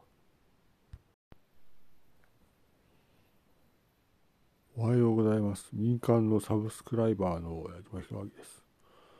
これは重要な考え方だと思います。つまり、こういう時は東京は移送を行うという情報を聞きました。私もそうだと思います。こういう時東京は移送を行うのはまず確実であるし、私も SP 系だったものでわかるのですが、こういう時は東京は必ず移送を行います。移送を行った時に通勤した家族は全員無事でないと、このように思います。従って埼玉の判断として通勤はすなわち移送につながるということは SP 県出身者の私がわかるので今日はですね今日は通勤はやめましょうとその代わり今日は情報を集めましょうと SP 県のやはり考え方すると出身者の考え方すると移送されるので今日は通勤はないとこのように思います矢島でした失礼しますおはようございます。民間のサブスクライバーの矢島弘明です。これは、はっきりとわかるのは、通勤をしない、こういうことですね。これははっきりしているのは、通勤をしない、そうでなければならないということですね。これははっきりとわかる。あとは、いわゆる今日の日を考えるときに、いわゆる明らかに私のそのことをまあ見るんだろうと思うんですねと。あいわゆるその私のことではなくてあなたのことを考えるといわゆる私たちははっきりと分かるんですがこれははっきりとわかるんですが、本当にわかるんですよ。つまり、通勤を絶対してはならないということですね。各家庭でやはり厳重に考えてくるんだろうけれども、これは絶対に明らかに、まあ、今日考えるんでしょうけれども、通勤をしてはならない。なぜか知らないけど、そうだということですね。まあ、埼玉には多くの方がいらっしゃったんですが、まあ、いわゆる家族のことを第一に考えると、家族第一に考えていくと明らかに私たちはわかるんですが、通勤はありません。つまり、埼玉から通勤することは絶対ないとわかるんですね。それは今後の家族の各家族の家庭家庭を考えるときに通勤はない。なぜかないんだと思ってください。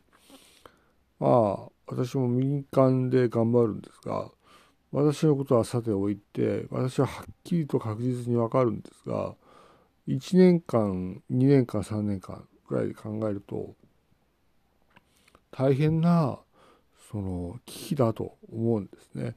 これは本当に非常に間違いなく大変な危機であるので、いわゆる本当に通勤はない。このように私は断言をします。ここ、こ今後は3年間を考えるときに通勤はないよと。通勤はないときにどうするんだと。このように思います。失礼いたします。おはようございます。民間のサブスクライバーの江島弘明です。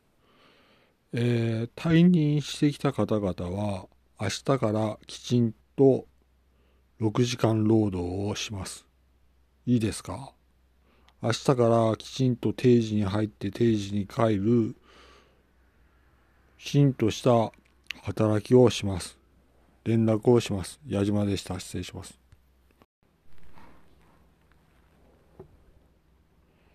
こんにちは。民間のサブスクライバーの矢島弘明です。そうですね。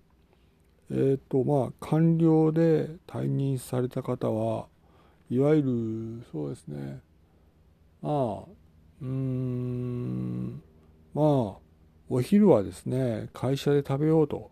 会社じゃなくまあなんだろう。いわゆる官僚で退任した方はお昼は、まあ、お昼から正午から出勤をしようと。このように促します。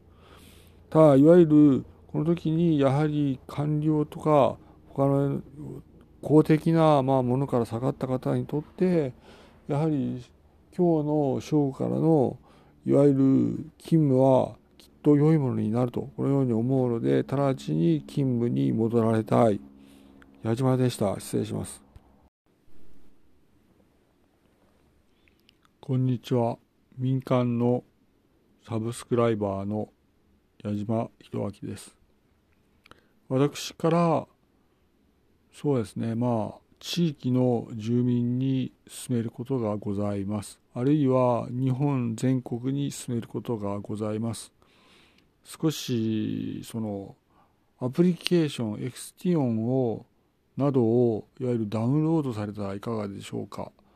私はそう思うんですね、ま、私の個人的な意見ですがアプリケーションエクステンションなどをダウンロードされていわゆる家のその安全を図るそれがあってもいいのかなとこのように思います。埼玉から矢島博明でした。失礼いたします。サブスクライバーの矢島博明です。こんばんは。マップを手動で新しくすることをですねえー、マップのアプリケーションを手動でアプリ手動でアプリケーションを新しくすることを私は私も提案をします。失礼します。こんばんは。民間のサブスクライバーの矢島弘明です。松永さん高橋正先生の専門かをちょっとお話をさせてくださいと。覚醒剤を飲んでいるので松永が高橋大先生の専門家にちょっと話させてください。矢島でした。失礼します。こんばんは。民間のサブスクライバーの矢島弘明です。3年前ですね。高橋正先生のいわゆるクラスの方々は橋本拓也を中心にお話をしていたとこのように認識をしています。この時にですね覚醒剤が入って徹夜の議論をしたということがあるのでいわゆる橋本拓也のとその仲間たちは本土から来て覚醒剤を使ったのかなとこのように思います。そうするといわゆる本土からこの埼玉に来た方々はいわゆる3年前に覚醒剤を道具として使って覚醒剤中毒になったんだと思います。それと、いわゆるこれは橋本拓也とその周りの方々が策を練るのに、徹夜で策を練るのに、3年前のパンデミックの時に覚醒剤を使ったと。その結果覚醒剤が蔓延したと私も判断します。さあ、いわゆるこの時に、いわゆるそれは、まあ、悲壮な決意だったんだろうと思います。矢島でした。失礼します。こんばんは。民間のサブスクライバーの矢島弘明です。えー、っとね、いいですか？衝動的に拘束を絶対に受けないでください。衝動的に構造皇族のサインをしないでください。念のためにまた回します。いいですか？衝動的によく考えないで皇族のサインをしないでください。矢島でした。失礼いたします。こんばんは。民間のサブスクライバーの矢島弘明です。よろしいですか？とにかく安全な姿勢を危機の時は必ず取るというふうに考えてください。あとはいわゆるそのよろしいですか？そのまあ家族で話し合いを必ず持つ朝にしましょうというのがあります。あとはいわゆるその罵詈雑言が続いてるので厳重に警戒ということでお願いしたい。この罵詈雑言のいわゆる連続は大変だなと思うしそれはあるんだかないんだか分かんないんだけれどもないことがないことを生みないことがないことを生んでると考えるので罵詈雑言の羅列には厳重に注意してください。失礼します。こんにちは。民間のサブスクライバーの矢島弘明です。私も思うんですが、これは今、今話題になっている人たちというのは全員移動している人ではないかと思います。ね。私もまあそう思うと。あいわゆる詳しいことは絶対にわからないところ、今話題になっている人たちというのは実は全員乗り物で移動している人というふうに考えると分かりやすいですね。いわゆる全員もちろんまともであるというのは分かっていることで全員がまともである時にこれははっきりと全員が乗り物で移動している人ではないかというふうに思われるので私からまあ全市民に連絡を取っておきます。失礼いたします。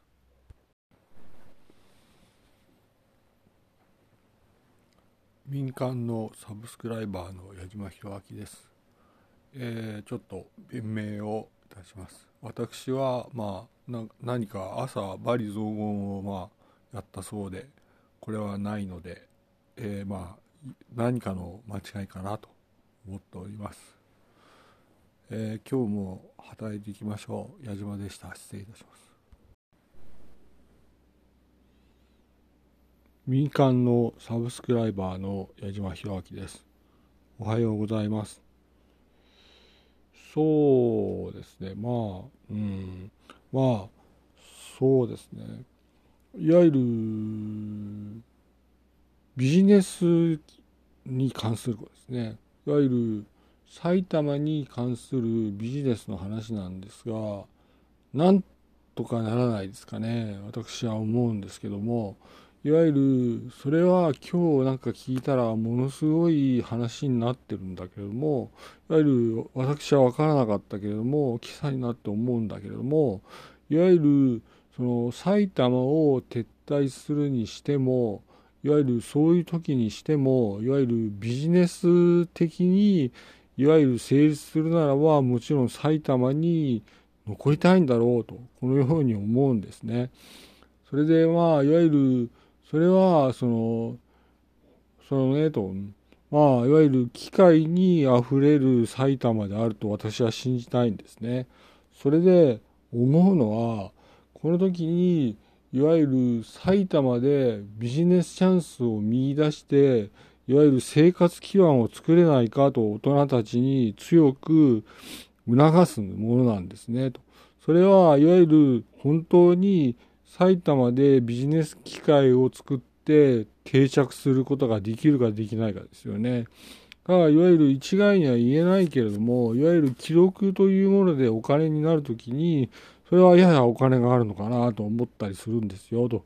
つまりよく考えろと。ただいわゆるみんなその非主流派である埼玉でねやらないかというふうに思ってきたんだろうしそれはもうしょうがないで逃げるんだろうけれども埼玉で何としても定着すると思ったその最初の気構えをちゃんと踏まえてよく考えてほしいと。私もやはりまあその埼玉は今ビジネス機会にあふれてるし非主流派にとって良いのではないかと強く思うんですね。それでとにかく埼玉で何とかしようよと思うんですねと。そうするといわゆるその高い物価の埼玉ではあるけれどもここにいわゆるビジネスチャンスを何としてでも見出そうということで私からいわゆる埼玉撤退する方々に連絡をすると。ああ埼玉でそれはビジネス機会があればいいんだろうというふうに思うんですよと。それはその厳しい言い方だけれどもいわゆるその勝負していくつもりで来た埼玉で挫折することは絶対にないんだと。そんなことはないんだと。そんなことはないんだと。そんなことはないんだと私は強く主張したいですねと。それと、いわゆる今日は倒産の話が多いけれども、そこに何としてでも食らいついてでもビジネスチャンスを見出そうよと私は促したいですね。倒産多い、まあ埼玉ではあるけれども、わゆるそこにめげるのではなく、ここで食らいつくと。ここで食らいついて、何としてでもと言って、土俵際まで追い詰められて、うっちゃりで、いわゆる投げ返すと。そういう、その日本人、在日日系人であってほしいと強く思います。頑張りましょう。矢島博明でした。失礼いたします。こんこんにちは。民間のサブスクライバーの矢島博明です。私は今回の第3次太平洋戦争の判断には加わっていません。これは本当です。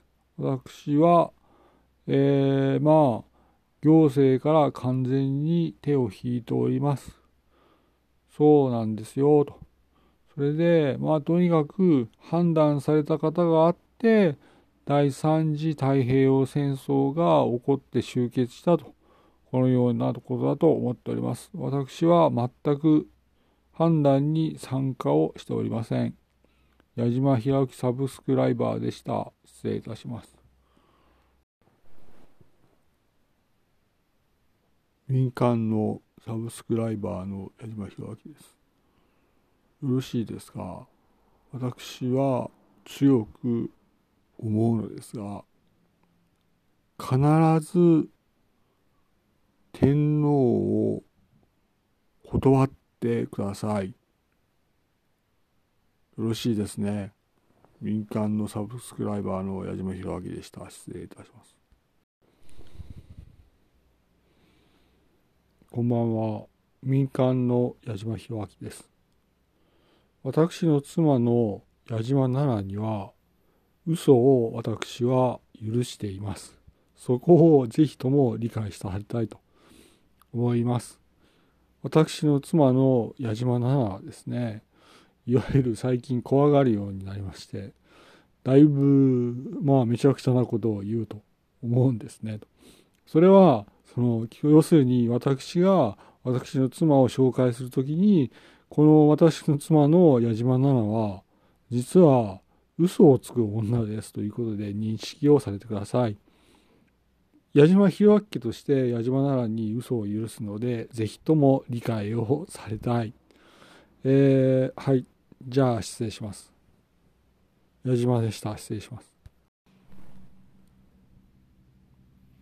民間のサブスクライバーの矢島博明です。今日も一日ご機嫌、今日も一日ご機嫌、今日も一日ご機嫌、矢島博明でした。失礼いたします。おはようございます。矢島博明です。私は固有名詞の使用を極限まで削ってるんですね。がここまでロールプレイされて繰り返して放送されるとは思わなかったです。それとまあ夜を相変わらず本邦は超えられないんだなと思います。それで私は思うのですがその私たちが対応すればいいことであって他のことではないということですね。それで私は固有名詞を体言をギリギリまで削ってるのでここまで使われるなと思います。もうちょっとうまい喋り方をするようになろうと思います。申し訳ございません。矢島弘明でした。失礼いたします。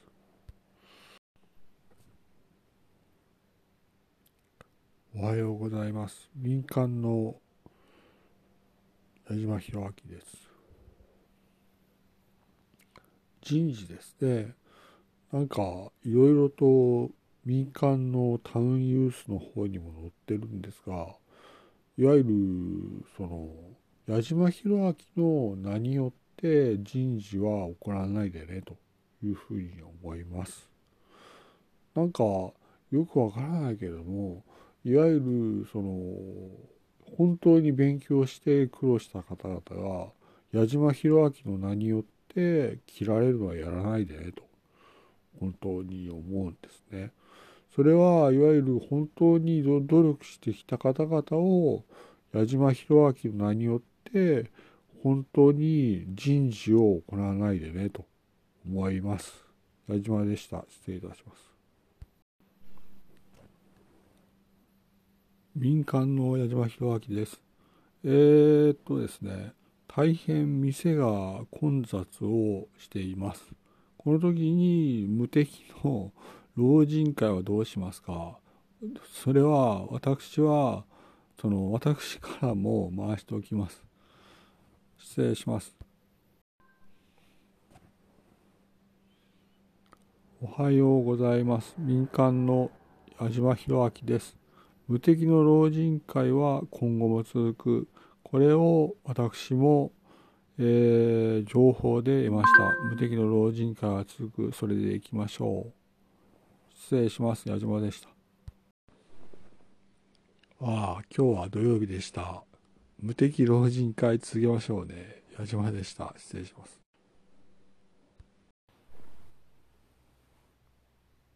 おはようございます。民間の矢島弘明です。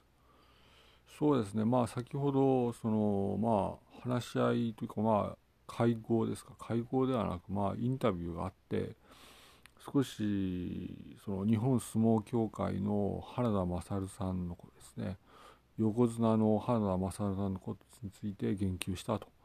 あこの時に彼がいわゆる代表を務める中央アフリカのザンビアで日本軍が中央アフリカのザンビアを攻撃したというふうに中央アフリカのザンビアの記者の方が言われて、まあ、私が大変に怒ってそれはそのそうなんですかという話をしていたところ再三にわたって指摘をされたので私が怒ってそれは日本の歴史の捏造だとそれは横綱のまあ、浜田は横綱の花田勝さんに間違いないんじゃないんですかと言ったら向こうで騒ぎになっているとこういうことです。えー、私からまあ事情を説明しました。失礼いたします。